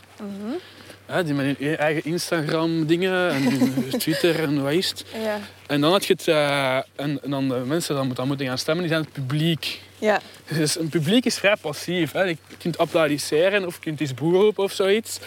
Maar ja, het is niet dat je echt een actor bent. Of Nee. zo. En om het publiek te bereiken vandaag heb je... ehm, ja, als je zo'n media-hype hebt... Dus je moet echt een hype opbouwen. En je, hebt, eh, je moet iets vluchtig hebben. En dat, dat gaat ongeveer een dag mee. Ehm, ja, en dan is to the next. en je moet, je moet passen in een format dat steeds, steeds beperkter wordt. Dus wat ook heel vaak is, is een debat. En dan ehm, is er zo, zegt er zo een, een van die mensen dat deelneemt aan het debat. We zijn het er toch allemaal over eens dat... En dan ze bijvoorbeeld... eh, uh, open grenzen, dat dat onmogelijk dat, dat we dat niet willen. Of zijn het er allemaal over eens dat, omdat we langer leven, we toch ook allemaal langer moeten werken. En dan gaat dat... En, dus dat wat blijft binnen dat kader. En als jij dan wilt zeggen van, ja, maar waarom zijn we het eigenlijk allemaal hierover eens? en, en, en is dat wel zo, als we allemaal langer leven, dat we ook langer moeten werken? Is het niet helemaal omgekeerd? Ja. Of uh, zo'n grens, en, en, is dat wel voor iedereen hetzelfde? En hoe werkt dat precies? Daar heb je echt geen tijd voor. En het dat is niet zo zwart-wit allemaal. In, ja. Daar, moet je, daar heb je... Ja, om, om bevragend te werken en om, om, om echt iets, een redenering op te bouwen, Mhm. heb je heel weinig ruimte in, in, in huidige ja, medialandschap of politieke, ja, politieke debatklimaat. Of hoe Ze staan eigenlijk niet meer los van elkaar, hè, media en politiek. Nee, Het is nee, echt, nee. eh, want dat is ook iets wat, dat je, wat ik las dat je schreef. Is een Afrikaans gezegde of een spreekwoord van... Zolang de ehm, leeuwen geen vertellers Ja. hebben, gaan de verhalen over de jagers. Ja, dat is mooi hè? Ja, ik vind dat mooi. Daarmee dat ik Ja. zeg, dan moet ik vragen... Ja. Ehm, en daarmee bedoelt je van inderdaad, zolang dat, het- dat het altijd de advocaten en de denkers Ja, er zijn die, ja, die debat absoluut. voeren, dat de rest eigenlijk geen stem heeft. Ja, absoluut. Ja, ja, ik vind dat echt kei belangrijk. En dat is ook wel, dus dat is een beetje het dubbele in de, de redenering. Dus het zijn wel, ik denk echt niet dat er grote denkers zijn die dat eh, dingen veranderen in de wereld. Allee, dat zie je al in eerste instantie van hè, met de coronacrisis, wie dat er moest blijven werken en van wie dat we super afhankelijk waren. Dus mensen in de zorg, mensen dat vuil ophalen, mensen die eh, in de magazijnen werken, eh, mensen, ja, dat, dat soort jobs. Echt niet de eh, speculanten of zo, die dat, die dat heel goed kunnen nadenken wel. Ik denk dat het echt, echt moeilijk is om op de beurs geld te verdienen. Maar ah, ik denk echt niet dat dat de mensen zijn die de wereld doen draaien. En ik denk ook niet dan politiek of maatschappelijk gezien dat de grote veranderingen van, van genieën gaan komen. Maar wel van mensen dat samen eh, voor, iets, voor iets opkomen. Maar anderzijds eh, denk ik wel dat vaak ehm, alleen die groep, of in, vooral die groep ehm, van boven in de samenleving, een stem heeft vandaag. Eh, en dus ja, de discussies gaan, gaan, vaak, gaan vaak vanuit hun standpunt worden geformuleerd. En voor heel veel ehm, dingen van werkende mensen hebben we, gewoon, hebben we zelfs geen woorden vaak. Also, heel het concept van nu met corona, van de bubbel en eh, blijf in je kot en zo verder. Dat zijn allemaal woorden dat vanuit een bepaalde groep in de samenleving die wordt daarin verondersteld al gewoon. Omdat, ja, blijf in je kot, maar ja, voor sommige mensen is dat wel heel anders. Als je een groot huis hebt en een tuin, eh, dan voor mensen die in een klein, klein appartement zitten. En ehm, heel onze, onze woordenschat en alle verhalen en al onze beelden die we te zien krijgen op tv in series gaan allemaal over mensen met grote huizen en grote tuinen. En die dat, die dat, ja, hoe vaak ziet je iemand in, in, in eh, een tv-serie die, die, het, die aan het werken is? Dat is terwijl dat leven, is, dat leven is ook best, in- kan ook best interessant zijn, maar daar, daar zijn heel weinig verhalen over. Eh, en dus ik denk dat dat kei belangrijk is dat er ook eh, vertellers zijn en verhalen en, eh, van, van mensen die vandaag ja, gewoon werken. Ehm, en die dan niet de, vandaag de leidende positie in de, in de samenleving hebben. Ehm, en dat we dat met ze samen, samen, moeten, samen moeten doen. Ja. In- Jij in uw teksten, ik met de podcast. Ja, inderdaad. Ja, dat we dat zo proberen. Dat we onze eigen media zo wat worden, zo, hè? Misschien? Ja, ook, Ja. absoluut. Ja, en eh, dat we ook elkaar dat aanleren. Dus dat dat echt niet... ehm, allee, wat ik er heel sterk in geloof en wat ik gewoon een beetje probeer uit te dragen, is dat dat niet zo is ehm, dat andere mensen dan niet kunnen of zoiets, een verhaal maken of vertellen, maar dat je dat kunt leren. En dat dat normaal is, dat vandaag gaat dat allemaal over... ehm, dat dat allemaal advocaten en zo verder zijn die dat, dat doen. Omdat die ja, hebben gestudeerd en die hebben in, die, in jaren dat ze gestudeerd hebben, hebben die ja, keihard boeken moeten lezen. Ja. En dan leer je meer woorden kennen. Dus dat klopt wel. Ja. Maar daar is niks... ehm, daar is niks natuurlijk of zo aan. Mhm. dus, dus die zijn gewoon in een rijker gezin geboren. En die hebben daarom meer kansen gehad. Ehm, maar, maar ik denk dat, dat we die kansen aan iedereen eh, kunnen geven. Er bestaat voor u niet zoiets als, en dat is nu heel cru, maar domme en slimme mensen. In, allee, voor u is, allee, Ja. kan iedereen wel, als hij de middelen heeft, Ja, je hebt een, je hebt een onderzoek gehad. Ehm, goh, ik ben de naam vergeten. Rutger Brechtman heeft daarover geschreven. Ehm, dat zijn eh, boeren in India. en die hebben de ene helft van het jaar... Hebben die, eh, zijn die veel rijker dan de andere helft van het jaar. oké. Hoe komt dat? Omdat die oogsten op een bepaald moment... En die krijgen 80% van hun inkomsten net na de oogst. Dan zijn die plots rijk. En ze hebben daar IQ-testen bij afgenomen. Ja. En dus wat blijkt, die scoren 14 punten of zoiets hoger in het begin van het jaar. Dezelfde mensen, hè, als in de ja. andere helft van het jaar. En gewoon omdat die meer geld hebben. En dus als jij meer geld hebt, is je, je mindset is ook heel anders. Dus als jij... Je kunt meer op lange termijn denken, want je moet niet denken aan hoe ga ik overleven.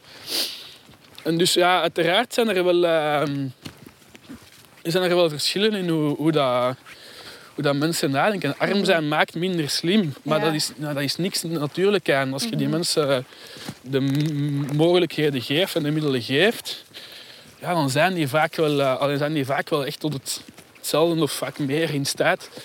Het is zo'n vicieuze cirkel dat we zo zelf wel in de hand werken. Ja, eigenlijk. absoluut. Ja. En ja, los daarvan, ja, er zijn wel betere en minder... ah ja, betere. Er zijn wel complexere en ehm, eh, ja, ook juistere ideeën dan andere ideeën of zo. Maar ja, ik heb gewoon niet de indruk dat de mensen waar nu, die nu het meeste te zeggen hebben, dat die dan degene zijn met de meest juiste en complexe ideeën. Ik heb heel vaak de indruk dat het een beetje andersom is. Dat, ehm, omdat zij een bepaalde positie te verdedigen hebben misschien ook. Alleen vaak heb ik ook zo wat dat gevoel van... Ja, je zet heel die, dingen door, heel die studies doorgegaan, waardoor je nu een bepaalde positie hebt. Dus moet je wel... Ja, als je dan toegeeft van ja, eigenlijk is heel veel daarvan is niet helemaal juist of is een beetje, zit een beetje raar in elkaar. Ja. Ja, dat, dat is heel moeilijk om toe te geven als je in die positie zit. En dus vaak gaan die... Ah, wordt toch wel echt veel onzin, onzin verdedigd door mensen in heel in hoge posities. Ehm, en dan denk ik, zit er soms meer, meer wijsheid in, eh, in de mensen die dan niet gehoord worden. Ja. Maar die, die wel het eh, leven ervaren. Zoals... ah ja, ja, die dat, als, als je elke dag eh, in een magazijn werkt, ah, op zich is dat super leerrijk over hoe dat mensen moeten sa- samenwerken, over hoe dat je iets doet. En leef je eigenlijk meer in een, toch in een andere realiteit, in een, ah, denk een meer belangrijke realiteit. ja, die gaan meer vertellen vanuit realiteit dan vanuit status of zo. Ja, ja. En Dus ik denk ehm, dat er daar meer gezond verstand zit. Gezond boerenverstand, zoals ze zeggen. Ja, ja, maar dat, je dat, dat het eh, erop aankomt om daar ook woorden en om dat uit te werken tot een, tot een visie en tot een wereldvisie en daar woorden aan te geven. En, dat. Ehm, en ja, dus daar heb je natuurlijk wel een taal voor nodig en een, eh, een, een denken dat ook een beetje dat ook gestructureerd raakt. Hè. Dus dat, Ja. Ja, dat is wel een werk. En dus ik, ik ben wel echt voor studie en voor eh, dingen lezen en begrijpen en zoeken. Ja. Ehm, maar, maar vanuit een ander uitgangspunt. Niet vanuit het uitgangspunt van we gaan nu eens van boven vertellen hoe het allemaal zit. Zeker als het over politiek gaat, denk ik, of over hoe dat de maatschappij georganiseerd moet zijn. Denk ik dat je dat op een iets democratischere manier moet doen.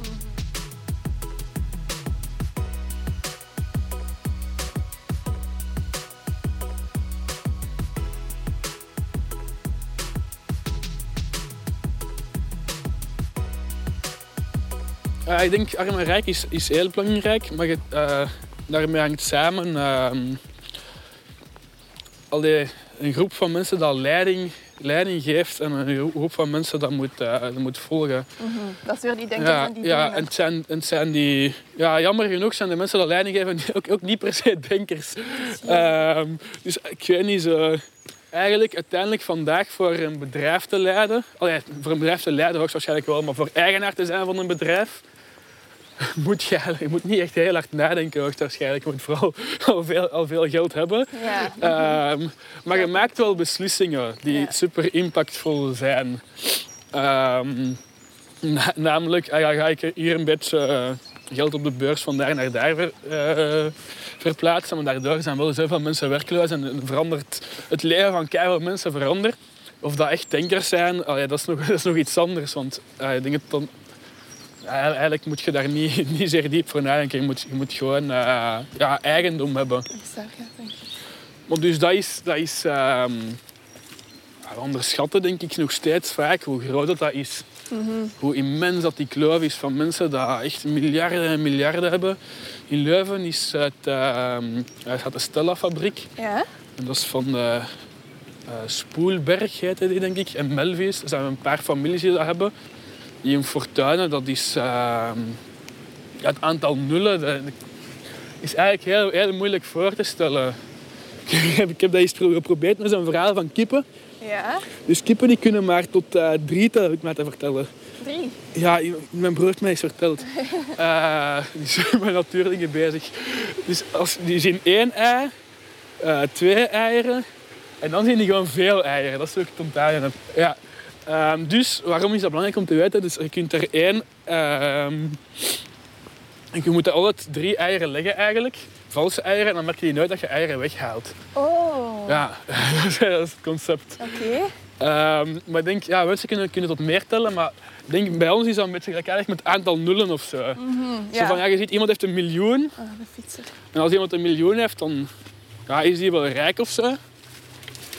Ja, we kunnen ons dat niet voorstellen. Nee, hè. we, we zeggen vaak, als we, zo, we doen soms wel eens mee aan de Euromillions of zo. Hè. Je Ja, weet nooit. ja.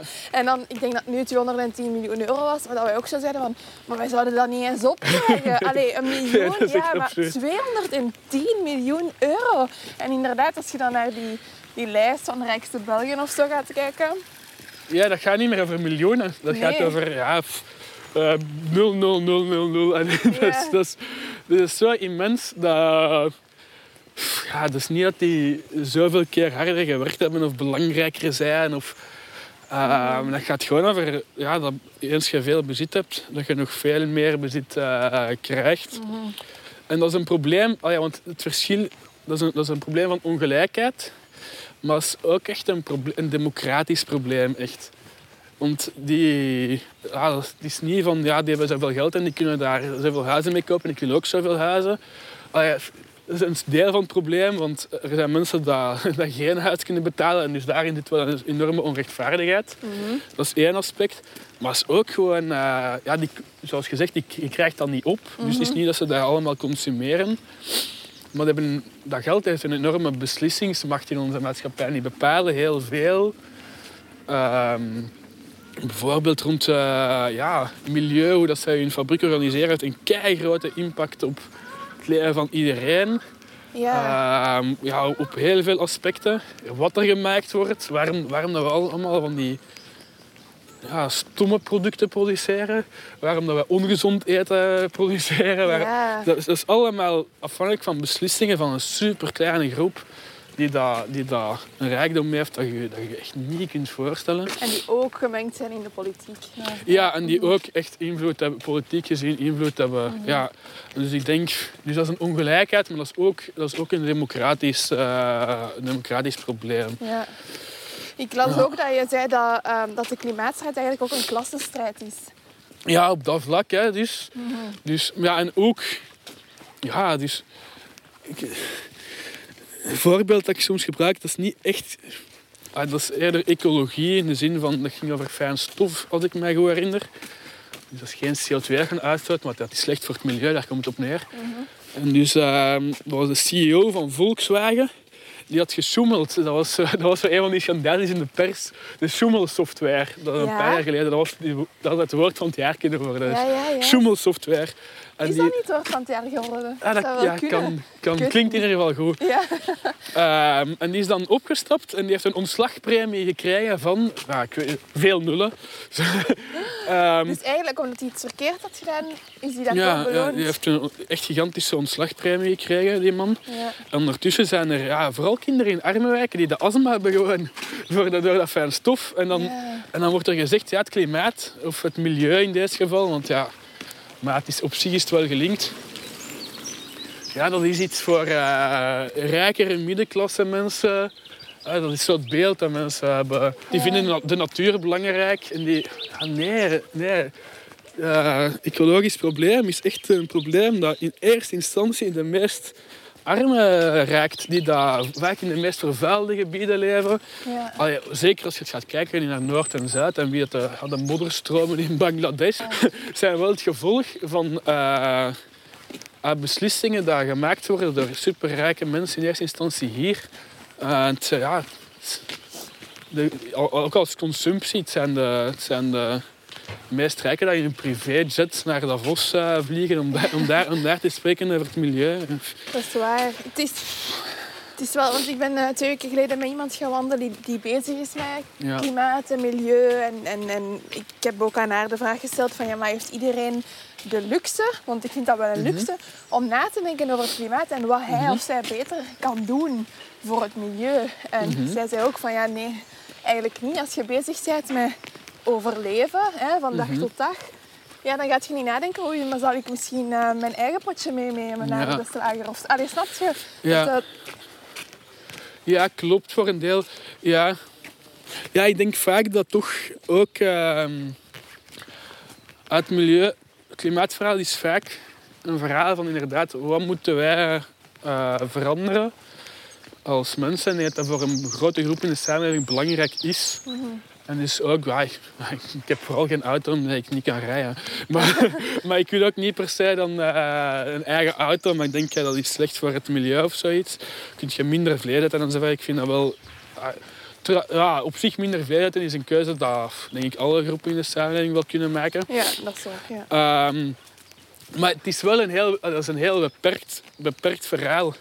Terwijl het is ook een verhaal van eh, ja, waar, waar- welke beslissingen maken, maken echt grote verantwoordelijken die een veel grotere impact nog hebben, Ja. die een structurele impact hebben. Welke gevolgen dragen ja, vooral armere mensen.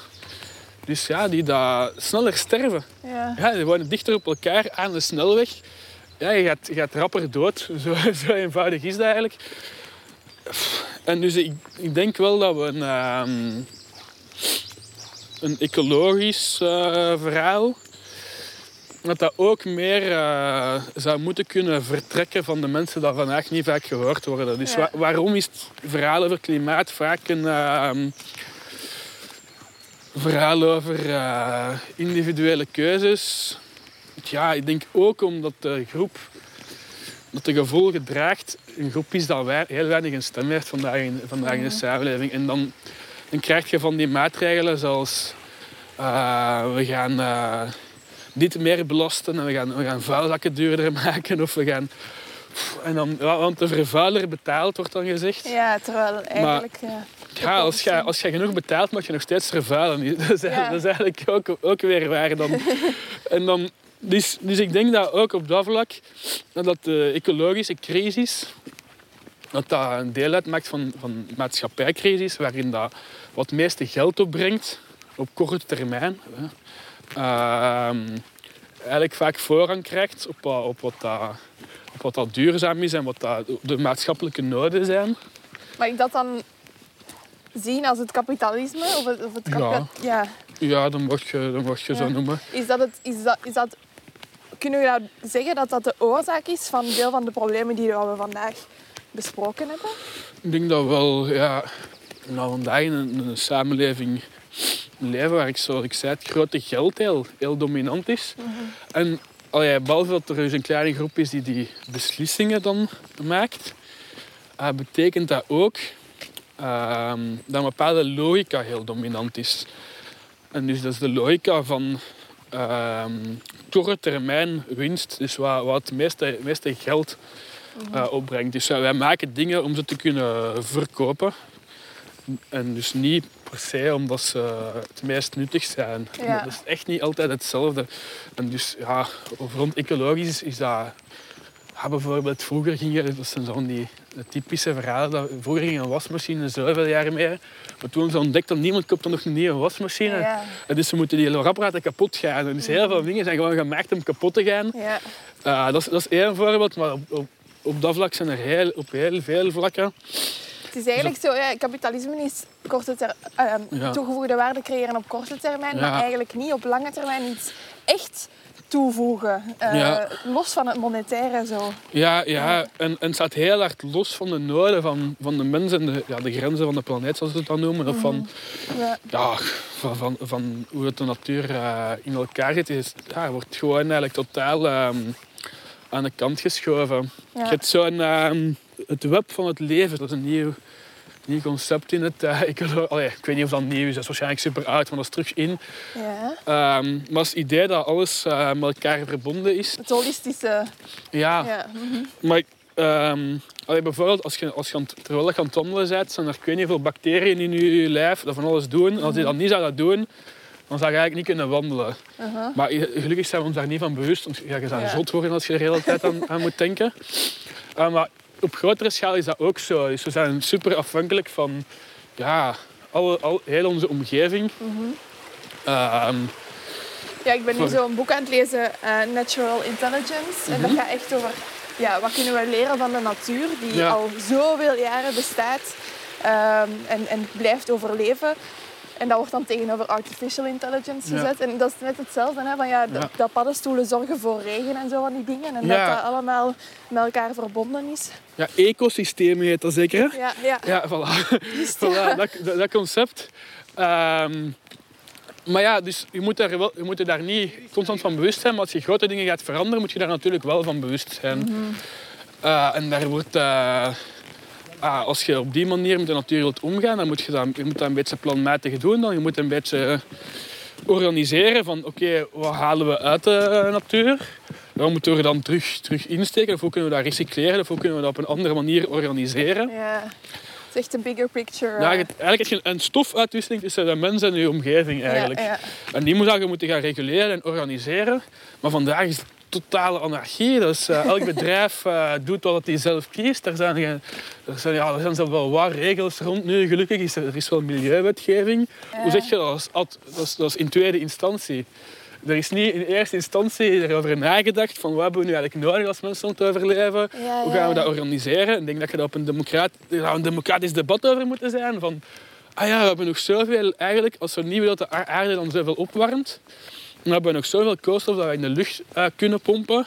In wat gaan we dan nu steken? Gaan we dat in een Formule 1-wedstrijd steken? Vinden we dat nu echt het belangrijkste? Ja. Of gaan we dat in, eh, ja, gaan we ervoor zorgen dat onze ziekenhuizen kunnen draaien, dat, onze, eh, dat iedereen genoeg eten heeft en zo verder. En, en hoe, hoe gaan we dat nu eens doen? Maar nu, nu die beslissingen worden gemaakt door een superkleine groep mensen op basis van wat levert het meeste op? Wat, wat een super kortzichtig idee is.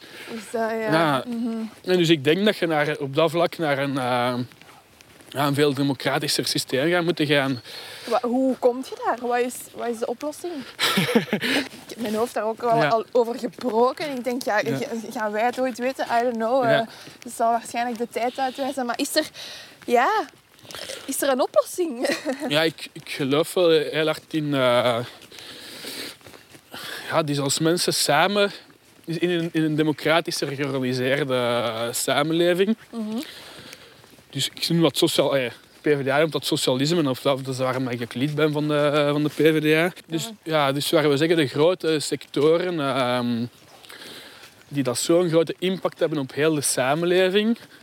Dus niet bijvoorbeeld als ik naar de kapper ga, Ehm, dus wat er tussen mij en de kapper hebben, die betaal die, is dat is een zaak tussen ons eigenlijk bijna. Dat is niet van daar iemand last van gaat hebben wat er daar gebeurt, of een café of zo verder. ja. Maar de beslissingen dat Shell maakt, of dat AB InBev maakt, die hebben een impact op heel de samenleving. Dat daar een democratische controle over moet zijn. Dus die moeten in, in, in gemeenschappelijke handen zijn. En dus, ja, dan, dan krijg je een ander systeem, want dan kun je daar ook eh, een maatschappelijk debat over hebben, over hoe je dat, hoe je dat organiseert. Ehm, maar om daar te komen heb je, dus ik denk dat ja, vakbonden dan, of in die bedrijven, of in die bedrijven een super grote rol spelen. Eh, die daar werken en mensen organiseren. Omdat, ja, die mensen werken daar elke dag en die hebben eigenlijk niks te zeggen over, Ja, ja. over, over hoe, dat daar, hoe dat daar gaat. Dat is toch niet logisch? Ik denk dat, dat er daar wel een, ja, een tegenmacht nodig is. Omdat, En het, en het- ook het monetaire ergens tegen gaan. Of ah, dat, dat winst. ja, absoluut. Ja. Ja, ik denk- maar ik denk dat dat al iets is.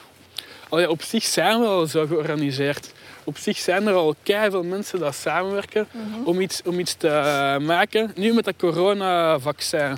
Ja, mhm. Dus hoe is dat er gekomen? Is dat er dat mensen wereldwijd, wetenschappers, gewoon vrij belangeloos eigenlijk hebben samengewerkt. Uh, zo meteen dingen op internet gegooid. Ah ja, dus, het internet is toch wel echt goed voor veel, dingen. Je kunt eh, echt wereldwijd samenwerken.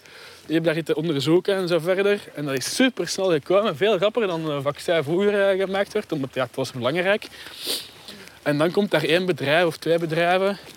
Een aantal die, die doen de laatste fase, die hebben daar een patent op en die zeggen dat is van ons. En dan gaan we er allemaal nog eens dubbel en dik voor moeten betalen. Oh ja. Dan denk ik, ja, dus daar moeten we echt uh, vermaatschappelijken of zorgen. Ja, nee, we, houden dat, we organiseren dat vandaag al collectief. Dat is een product, echt niet van de paar geniale mensen van Pfizer. Totaal niet. Dat is een product van al die mensen die daar samen aan hebben gewerkt. Maar dat moet wel dan in, in, in uh, gemeenschappelijke handen zijn. Want, want nu zitten we allemaal gekloot. Er- Iedereen moet wachten op dat vaccin van Pfizer. Ja. En dan, ja, of, of dan zijn er te weinig geleverd. Of dan, dan was er een, een, een verhaal van... Ja, eh, we hebben ontdekt dat er eigenlijk zes dosissen uit de flessen kunnen in plaats van vijf. Oh ja, dat had ik ook gelezen. Ja, en dus eh, willen wij er minder leveren. Of we willen meer geld krijgen. Wa- wa- Want ah ja, we- je hebt betaald per portie en niet per flesje. Dan denk ik, ja, maar is dat niet voor onzin? Amai, Dus dat heb ik gemist Dat is, dat echt, dat is echt chantage eigenlijk. Van, pff, Ja, terwijl allee, het gaat over het algemene belang. ja, ja. Ja. Mhm. Ik las ook dat je zei van ja, solidariteit is de tederheid der volkeren. Ja, ook niet zelf gevonden. Nee? Maar ook mooi, hè? Ja? Ja, ja. Dus is dat ook een deel van de oplossing? Gewoon wat meer solidair zijn. En, wat, meer... en wat, wat is solidariteit überhaupt? Wat, bet- wat betekent dat voor u? ja goede vraag. Ehm, ja, ik denk dat we als mensen gewoon wel eh, een sociale, sociale diersoort eh, zijn. Er is recent ook, allee, recent de laatste 10, eh 15 jaar, ook heel veel onderzoek in heel veel verschillende domeinen.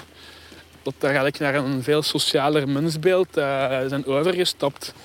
Ehm, er is een boek geweest een aantal jaar geleden van Dirk van Duppen en Johan Hoebeke, de super samenwerker heet die.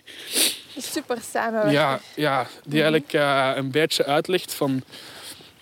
oh, Een beetje die heel uitgebreid en op basis van, van heel veel wetenschappelijke studies uitlegt wat de mens eh, geëvolueerd is om samen te werken. Ehm, en van al, ja, toen wij al nog jagers-verzamelaars waren, ehm, ja, we waren gewoon op elkaar aangewezen. Hè. Ja. Dus als ik van u het eten zou eh, stelen, maar ik zeg van ja, jij werkt voor mij en hup, die besjes of eh, dat stukje vee dat we net gevangen hebben, eh, dat is voor mij. Dat zou maar een aantal dagen gaan, want dan was je dood na een tijd. Ja, ja. En dus zo, zo werkte het dus niet. En dus we moesten delen. En allee, die periode is de langste in de menselijke geschiedenis en heeft eh, voor het grootste deel ons gevormd. Oh ja. En dus al- als mensen, wat een goede vergelijking is om het dan een beetje te vatten, denk ik, is vogels die worden soms geboren en die kunnen al wegvliegen. Die, die babyvogels die, ah, die moeten nog een beetje oefenen of zo, maar die kunnen al bijna vliegen. Terwijl als mensen geen enkel wezen dat zo hulpeloos is. Oh ja, ja, je wordt inderdaad geboren baby, terwijl ja. dat je eigenlijk nog niet volmaakt bent. Allee, Ja, Je moet nog ontwikkelen als je, als je geboren bent. Dat is ook zo. Wij worden, omdat wij rechtop zijn gaan lopen, Ja? ehm, worden wij te vroeg geboren. ook. Dus, eh, omdat de heupen waren gaan, gaan versmallen. En dus ja, heel veel vrouwen stierven bij de geboorte. En dus na verloop van tijd zijn mensen vroeger geboren eh, worden. Ah, Dus dat, dat is ook logisch. Dat, ah ja, dus maar als dier, er zijn zoogdieren worden al, geloof ik, vroeger geboren. Of zijn in ieder geval veel afhankelijker. Maar als mens worden wij eigenlijk belachelijk vroeg geboren. Dat is daarom dat een baby zo schattig is, maar dat kan eigenlijk niks. Ja. Ehm, maar, maar ik denk, en ah, ik geloof dat die kwetsbaarheid eigenlijk onze grootste kracht is. Omdat we daardoor eh, moeten op elkaar aangewezen zijn en moeten samenwerken. Ja. En daaruit eh, heel, veel, heel veel hebben gehaald. Ehm, en dus, dus, Dat is kei mooi eigenlijk. Ja. Onze kwetsbaarheid is de Ja. mooiste kracht. dus heeft dat boek geschreven. Eh, de meeste mensen deugen heet dat. Eh, waarin dat, dat idee van dat mens, wij als mensheid samenwerken wel echt ja, heel hard gepopulariseerd heeft. Dat echt heel veel verkocht is, eh, ook dat boek. Dat heel veel mythes ook onderuit haalt over het asociale mensbeeld. Ja. Ehm, en hij zegt daarin van, ehm, wat ik wel heel, heel eh, juist vind, is dat asociaal mens- mensbeeld van de mens is niet te vertrouwen. Dat is eigenlijk super nuttig voor machthebbers. Want als mensen van nature slecht zijn en maar wat aanmodderen en niet te vertrouwen zijn, dan heb je natuurlijk eh, leiders nodig die dat zo onder controle houden en die dat zo leiden en die dat alles in goede banen leiden. Ja. En die zorgen, anders zou alles mislopen. Hè? Als, als, we, als we geen sterke, krachtige leiders zouden, zouden hebben. En dus in dat idee dat, gewoon al in het idee dat de meeste mensen wel best oké zijn. Ja. Eh, niet oerdom zijn, best wel, best wel kunnen nadenken, eh, best wel eh, empathisch zijn, voor elkaar kunnen zorgen, eh, best wel ja, dingen kunnen realiseren ook, samen als ze samenwerken.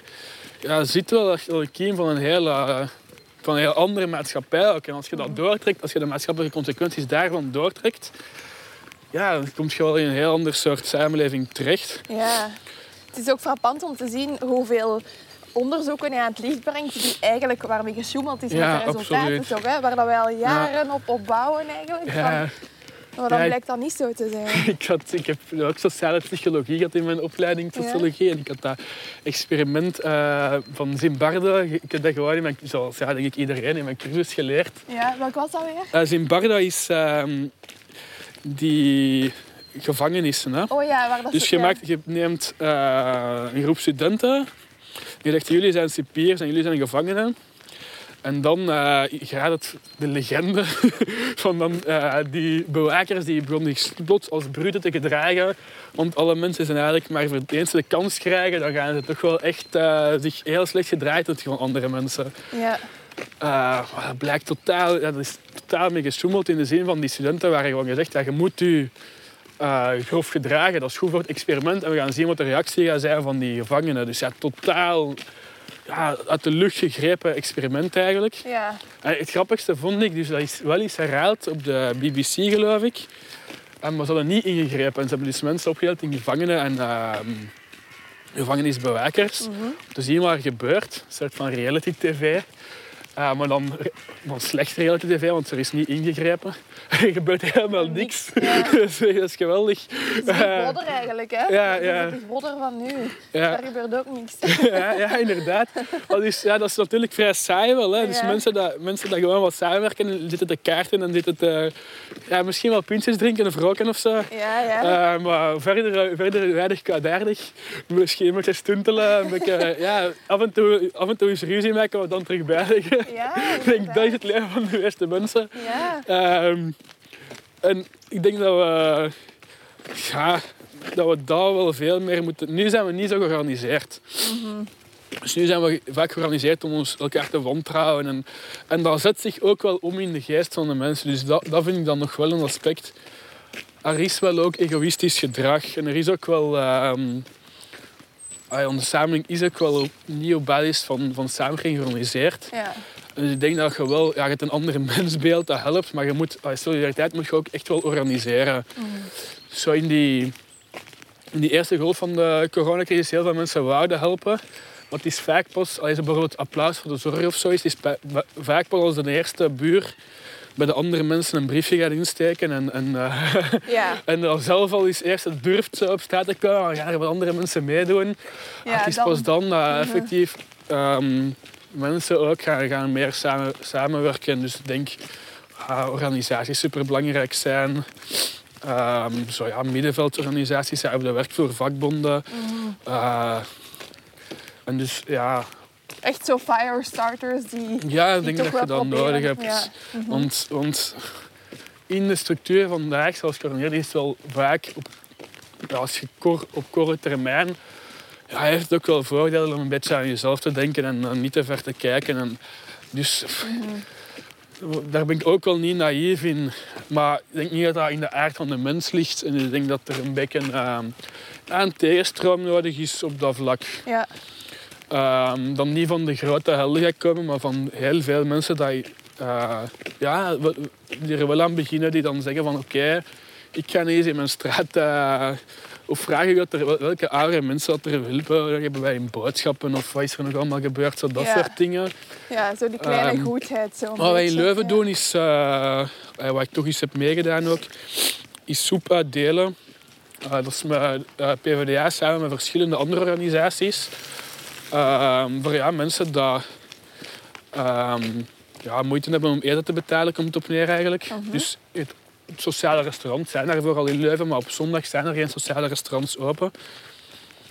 Eh, en dus dan proberen we dat te vervangen door, door die, soep, eh, die soep uit te delen. En ik vind dat wel wel heel tof, omdat allee, natuurlijk voor, die, eh, voor mensen dat nodig hebben te helpen, Ja. maar ook in die samenwerking van heel veel mensen, dat, ja, die maken geen soep om er geld voor te verdienen. Hè. Die maken Nee. soep omdat mensen dat nodig hebben. En dat is veel, gewoon veel logischer. Dan krijg je ook een, je krijgt een ander soort ehm, interactie tussen mensen ook. Veel gezonder, veel aangenamer. Ja. Ehm, ja, omdat de drijfveer niet geld is, maar, gewoon andere mens zo. Ja, ja en vaak, ehm, ah, dat is ook in die, ik geloof in het boek van Brechtman en ook in de supersamenwerker uitgewerkt, dat je vaak extrinsieke motivatie verdringt de intrinsieke motivatie. Dus als jij geld voor iets krijgt of je doet iets omdat het moet, eh, vaak eh, vergeet je na een tijd of, of heb je tendens om dat te onderdrukken waarom dat je eigenlijk iets echt wil doen. Dus ik dat we, Dat is ja, dat buikgevoel ook, die intuïtie. Ja, dat zo ja. eh, afgestompt toch? ja, af, Ja. afgestompt is een goed woord, ik, herkenbaar is. Ik denk dat we ja, die intrinsieke motivatie van mensen dat samen iets doen meer moeten ontwikkelen of zo.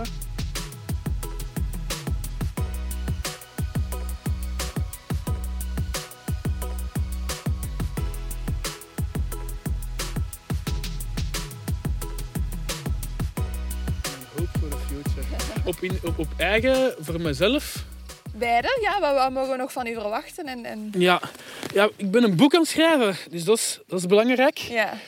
Ehm, dat moet nog eh, af, samen met een vriend van mij, eh, Sander Barré heet de man.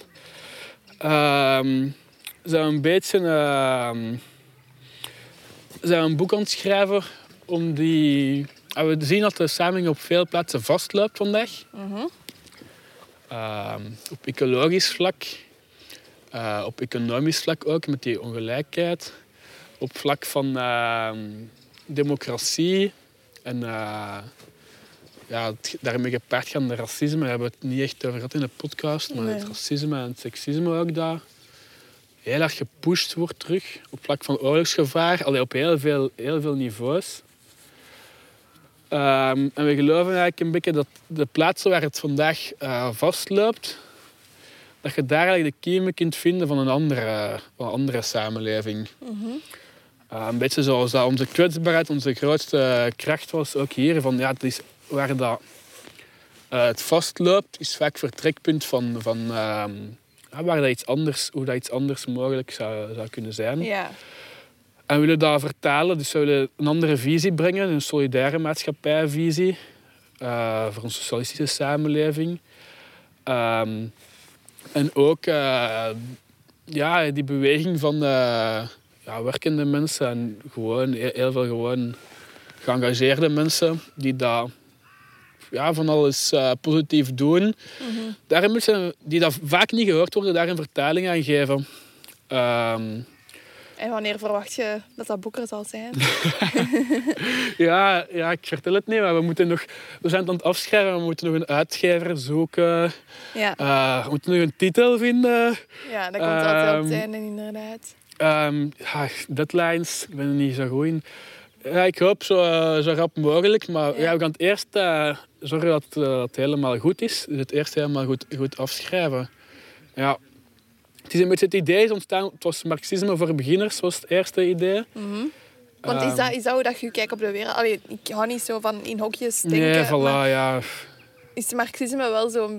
Allee, wat is marxisme en is dat uw Ja. kijk op de wereld? Ja, ehm, ja, het is het idee van... eh, dat is een soort van kader eh, dat wel helpt om eh, de wereld te begrijpen. Dus ik wil ook helemaal niet van hokjes denken. Ik denk, ja, ik denk ook dat de wereld zo hard in beweging is dat je... ah, je moet gewoon kijken naar wat er, naar wat er gebeurt vandaag. Ja. Ehm, maar ik denk wel dat het nuttig is om een bepaald kader te hebben om naar de wereld te kijken. En dus het idee van ehm, dat het eh, mensen zelf zijn die in beweging komen, die dat, eh, de wereld veranderen. Het idee dat de werkende mensen eigenlijk zijn dat de wereld eh, doen draaien. Mhm. En dat op de plaatsen waar je vastloopt, ehm, de kiemen liggen van iets anders. Dus een aantal van die basisideeën uh, zijn wel door, men, door ja, in eerste instantie eh, Marx dan, maar door heel veel mensen die in die denkstroming geïnspireerd zijn, Mhm. eh, uitgewerkt. En daar put ik wel inspiratie uit, sowieso. Ehm, maar daarom dat, ehm, ja, daarom dat we de titel nog een beetje moeten bedenken, want we willen wel echt iets actueel ook. En tonen Ja. dat we, ja, we willen echt geen saai boek schrijven over wat dat een filosoof 200 jaar geleden precies heeft gezegd. Nee. En zo zijn er al wel veel boeken. Ja. Dus eh, die bestaan al wel. Zeg, misschien nog één vraagje dat ik daar straks wil vragen. En misschien dan in afwachting van uw boek. Ehm, welke mediakanalen kunt je aanraden om wel te lezen? Hè? Als je echt op zoek bent naar kwalitatieve journalistiek. Ehm, ik, ik herinner mij ook dat je op Facebook iets had gezet dat er op dit moment in India ook de grootste Ja. staking ooit in de mensheid of zo plaatsvindt. En dat we daar eigenlijk niks van weten. Welke kanalen kun je eh, allee, ja, Ja. volgen om toch op de hoogte te blijven? Ja, dat is moeilijk. Ehm, wat ik heel goed vind, is de correspondent. Mhm. Ehm, dat is dus in Nederland. Ehm, en die slogan is... Een, ze zijn nu ook internationaal eh, gegaan. In, Nu- ja, ik geloof in New York dat ze een nieuwe zetel hebben. Ik weet eigenlijk niet zo goed. Maar in ieder geval ook in het Engels. En in het Engels is hun slogan Unbreaking News. Wat ik wel best grappig vind. Oh ja. Eh maar heel dat idee van we focussen niet op de uitzondering, maar we focussen op de regel. ja. Ehm, dat is wel, ja, ik geloof dat betalend, het is wel betalend om alles te kunnen lezen. En ze hebben, ze hebben ook ja, langere artikels die iets ehm, diepgravender zijn, maar ook tegen het idee dat diepgravender moeilijker en vreselijk ontoegankelijk en daar moeten eh, heel veel moeilijke woorden in komen. Ja, ik vind ja. dat vaak eh, dat ik iets eh, makkelijker begrijp als ik in de correspondent lees dan dat ik in de standaard dat van ja, Ja. want het wordt gewoon niet uitgelegd. Het is er wel zo, ja, oké, dan heb je een halve bladzijde meer of heb je een bladzijde meer, maar dan snap je het. Er wordt tenminste effectief uitgelegd wat er aan de hand is of zo. Ja. Eh, dat vind ik wel echt eh, tof. Ehm, en nu bijvoorbeeld over de... Ja, die hebben nu twee hele goede stukken over de vaccins gepubliceerd. Mhm. Over hoe dat eigenlijk ontwikkeld is met publiek geld. En ehm, hoe dat, dat maar, maar dan geprivatiseerd is. En hoe dat we nu eigenlijk heel afhankelijk zijn van, die, van ja, Pfizer en de anderen. Ja. Ehm, ja, wat alles, ik vind dat gewoon als je dat vergelijkt met het debat dat we nu hebben over... Zijn ah, je kunt in de media lezen, zijn studenten op een plein gaan zitten of niet? Maar als we uit de coronacrisis willen raken, hebben we dus die vaccins nodig. En, en dat is toch wel echt een structureel groter probleem. En hoe kunnen we dat nu eens gaan oplossen? Ja, ja. Ah, niet dat ik een pleidooi wil houden om allemaal op plein te gaan zitten. Hè. Dat, dat kan dus voorlopig jammer genoeg nog niet. Maar, ja, Maar het is toch wel een interessanter picture, ja. verhaal. Dus die vind ik wel echt goed, eh, correspondent. Ehm, maar die schrijft ook niet over alles natuurlijk. Ik geloof Nee. niet dat ze een stuk hebben over India. Over internationaal nieuws. Is echt triestig. Hè? Ehm, ik volg vaak de People's Dispatch, maar dat is, dat is heel goed, maar dat is niet, zo toegankelijk als de correspondent. Dat is in het Engels en dat is waar. En zo zaken als Mo-magazine Ja, en ook. dergelijke. Ja. Ja, zeker. Mhm. Ja, de wereld morgen kunt je ook volgen. Ik denk ook dat we ons niet te veel moeten opjagen in het nieuws te volgen soms. Ik denk dat je soms beter ehm, is één boek over een thema dat je echt belangrijk vindt. Dan ben ik toch, heb ik toch veel meer inzicht dan alle nieuwsartikelen die ik al gelezen heb. Dus mensen dan zeggen van, ja, ik heb geen tijd om een boek te lezen. En dat is ook wel zo. Ik heb ook niet altijd tijd om een boek en nu ben ik werkloos, dus nu heb ik even tijd. Maar, uh, maar, maar, als je dan begint te tellen hoeveel tijd je hebt gestoken in al die onzin te lezen. Dan denk ik van, ja, misschien moeten we daar gewoon iets minder doen. En iets vaker uh, een wandeling doen en een gesprek hebben. En dan ja. is een... Ja, Je kan Seppe en zijn hersenspinsels volgen op zijn social media profielen, Seppe de Mulder. Op het einde klopt Seppe de nagel op de kop. Eens gaan wandelen en een goed gesprek hebben is zoveel waard. En denk je nu, ja maar Doreen, al dat wandelen en al dat babbelen, op de duur weet ik niet meer wat ik moet vertellen. Dan heb ik goed nieuws. Dan heb ik een oplossing. Want de eerste op wandelmerge est arrivé. Vanaf zaterdag 12 juni kan je je wandelingen naar een hoger niveau brengen of naar een dieper niveau met de opwandel verbindingskaarten. Ik heb samen met een team van experten gewerkt aan 60 kaarten. Uh, eh, 60 kaarten met vragen en opdrachten die je kan gebruiken op je wandelingen met maar één doel voor ogen. En dat is om jou opnieuw in verbinding te brengen met jezelf, met je omgeving en met de natuur. Je kan de kaartenset alleen of in groep gebruiken, maar het allerbelangrijkste is dat je ze mee op wandel neemt. Want als je wandelt, is alles in beweging. Dat is goed voor zowel je lichaam als je geest. En dat is dan ook de reden waarom ik de podcast al wandelend opneem. Want dan gaat het gewoon allemaal veel vlotter en beter. Dus geen betere plek dan buiten om verbinding te vinden en om de beste gesprekken te voeren. De kaartenset in het kort. 60 kaarten, 3 thema's, 40 reflectievragen en 20 opdrachten. Doosje van stevig materiaal, de kaarten ook, ze kunnen tegen een stootje. En het is een compact formaat, het past dus vlot in een rugzak of een jas en je kan het overal mee naartoe nemen. Als je klaar bent voor wandelingen vol verbinding, check dan zeker op wandel.be. Vanaf 12 juni kan je de kaartenset daar bestellen. En als je vragen hebt over de kaartset, stuur me dan zeker een mailtje. Dat kan via een berichtje op Instagram of een mailtje naar info.opwandel.be. Uh, ik beantwoord je vragen met plezier en dan hoop ik dat je binnenkort kan genieten van kilometers wandelplezier met de opwandel verbindingskaarten. Woehoe!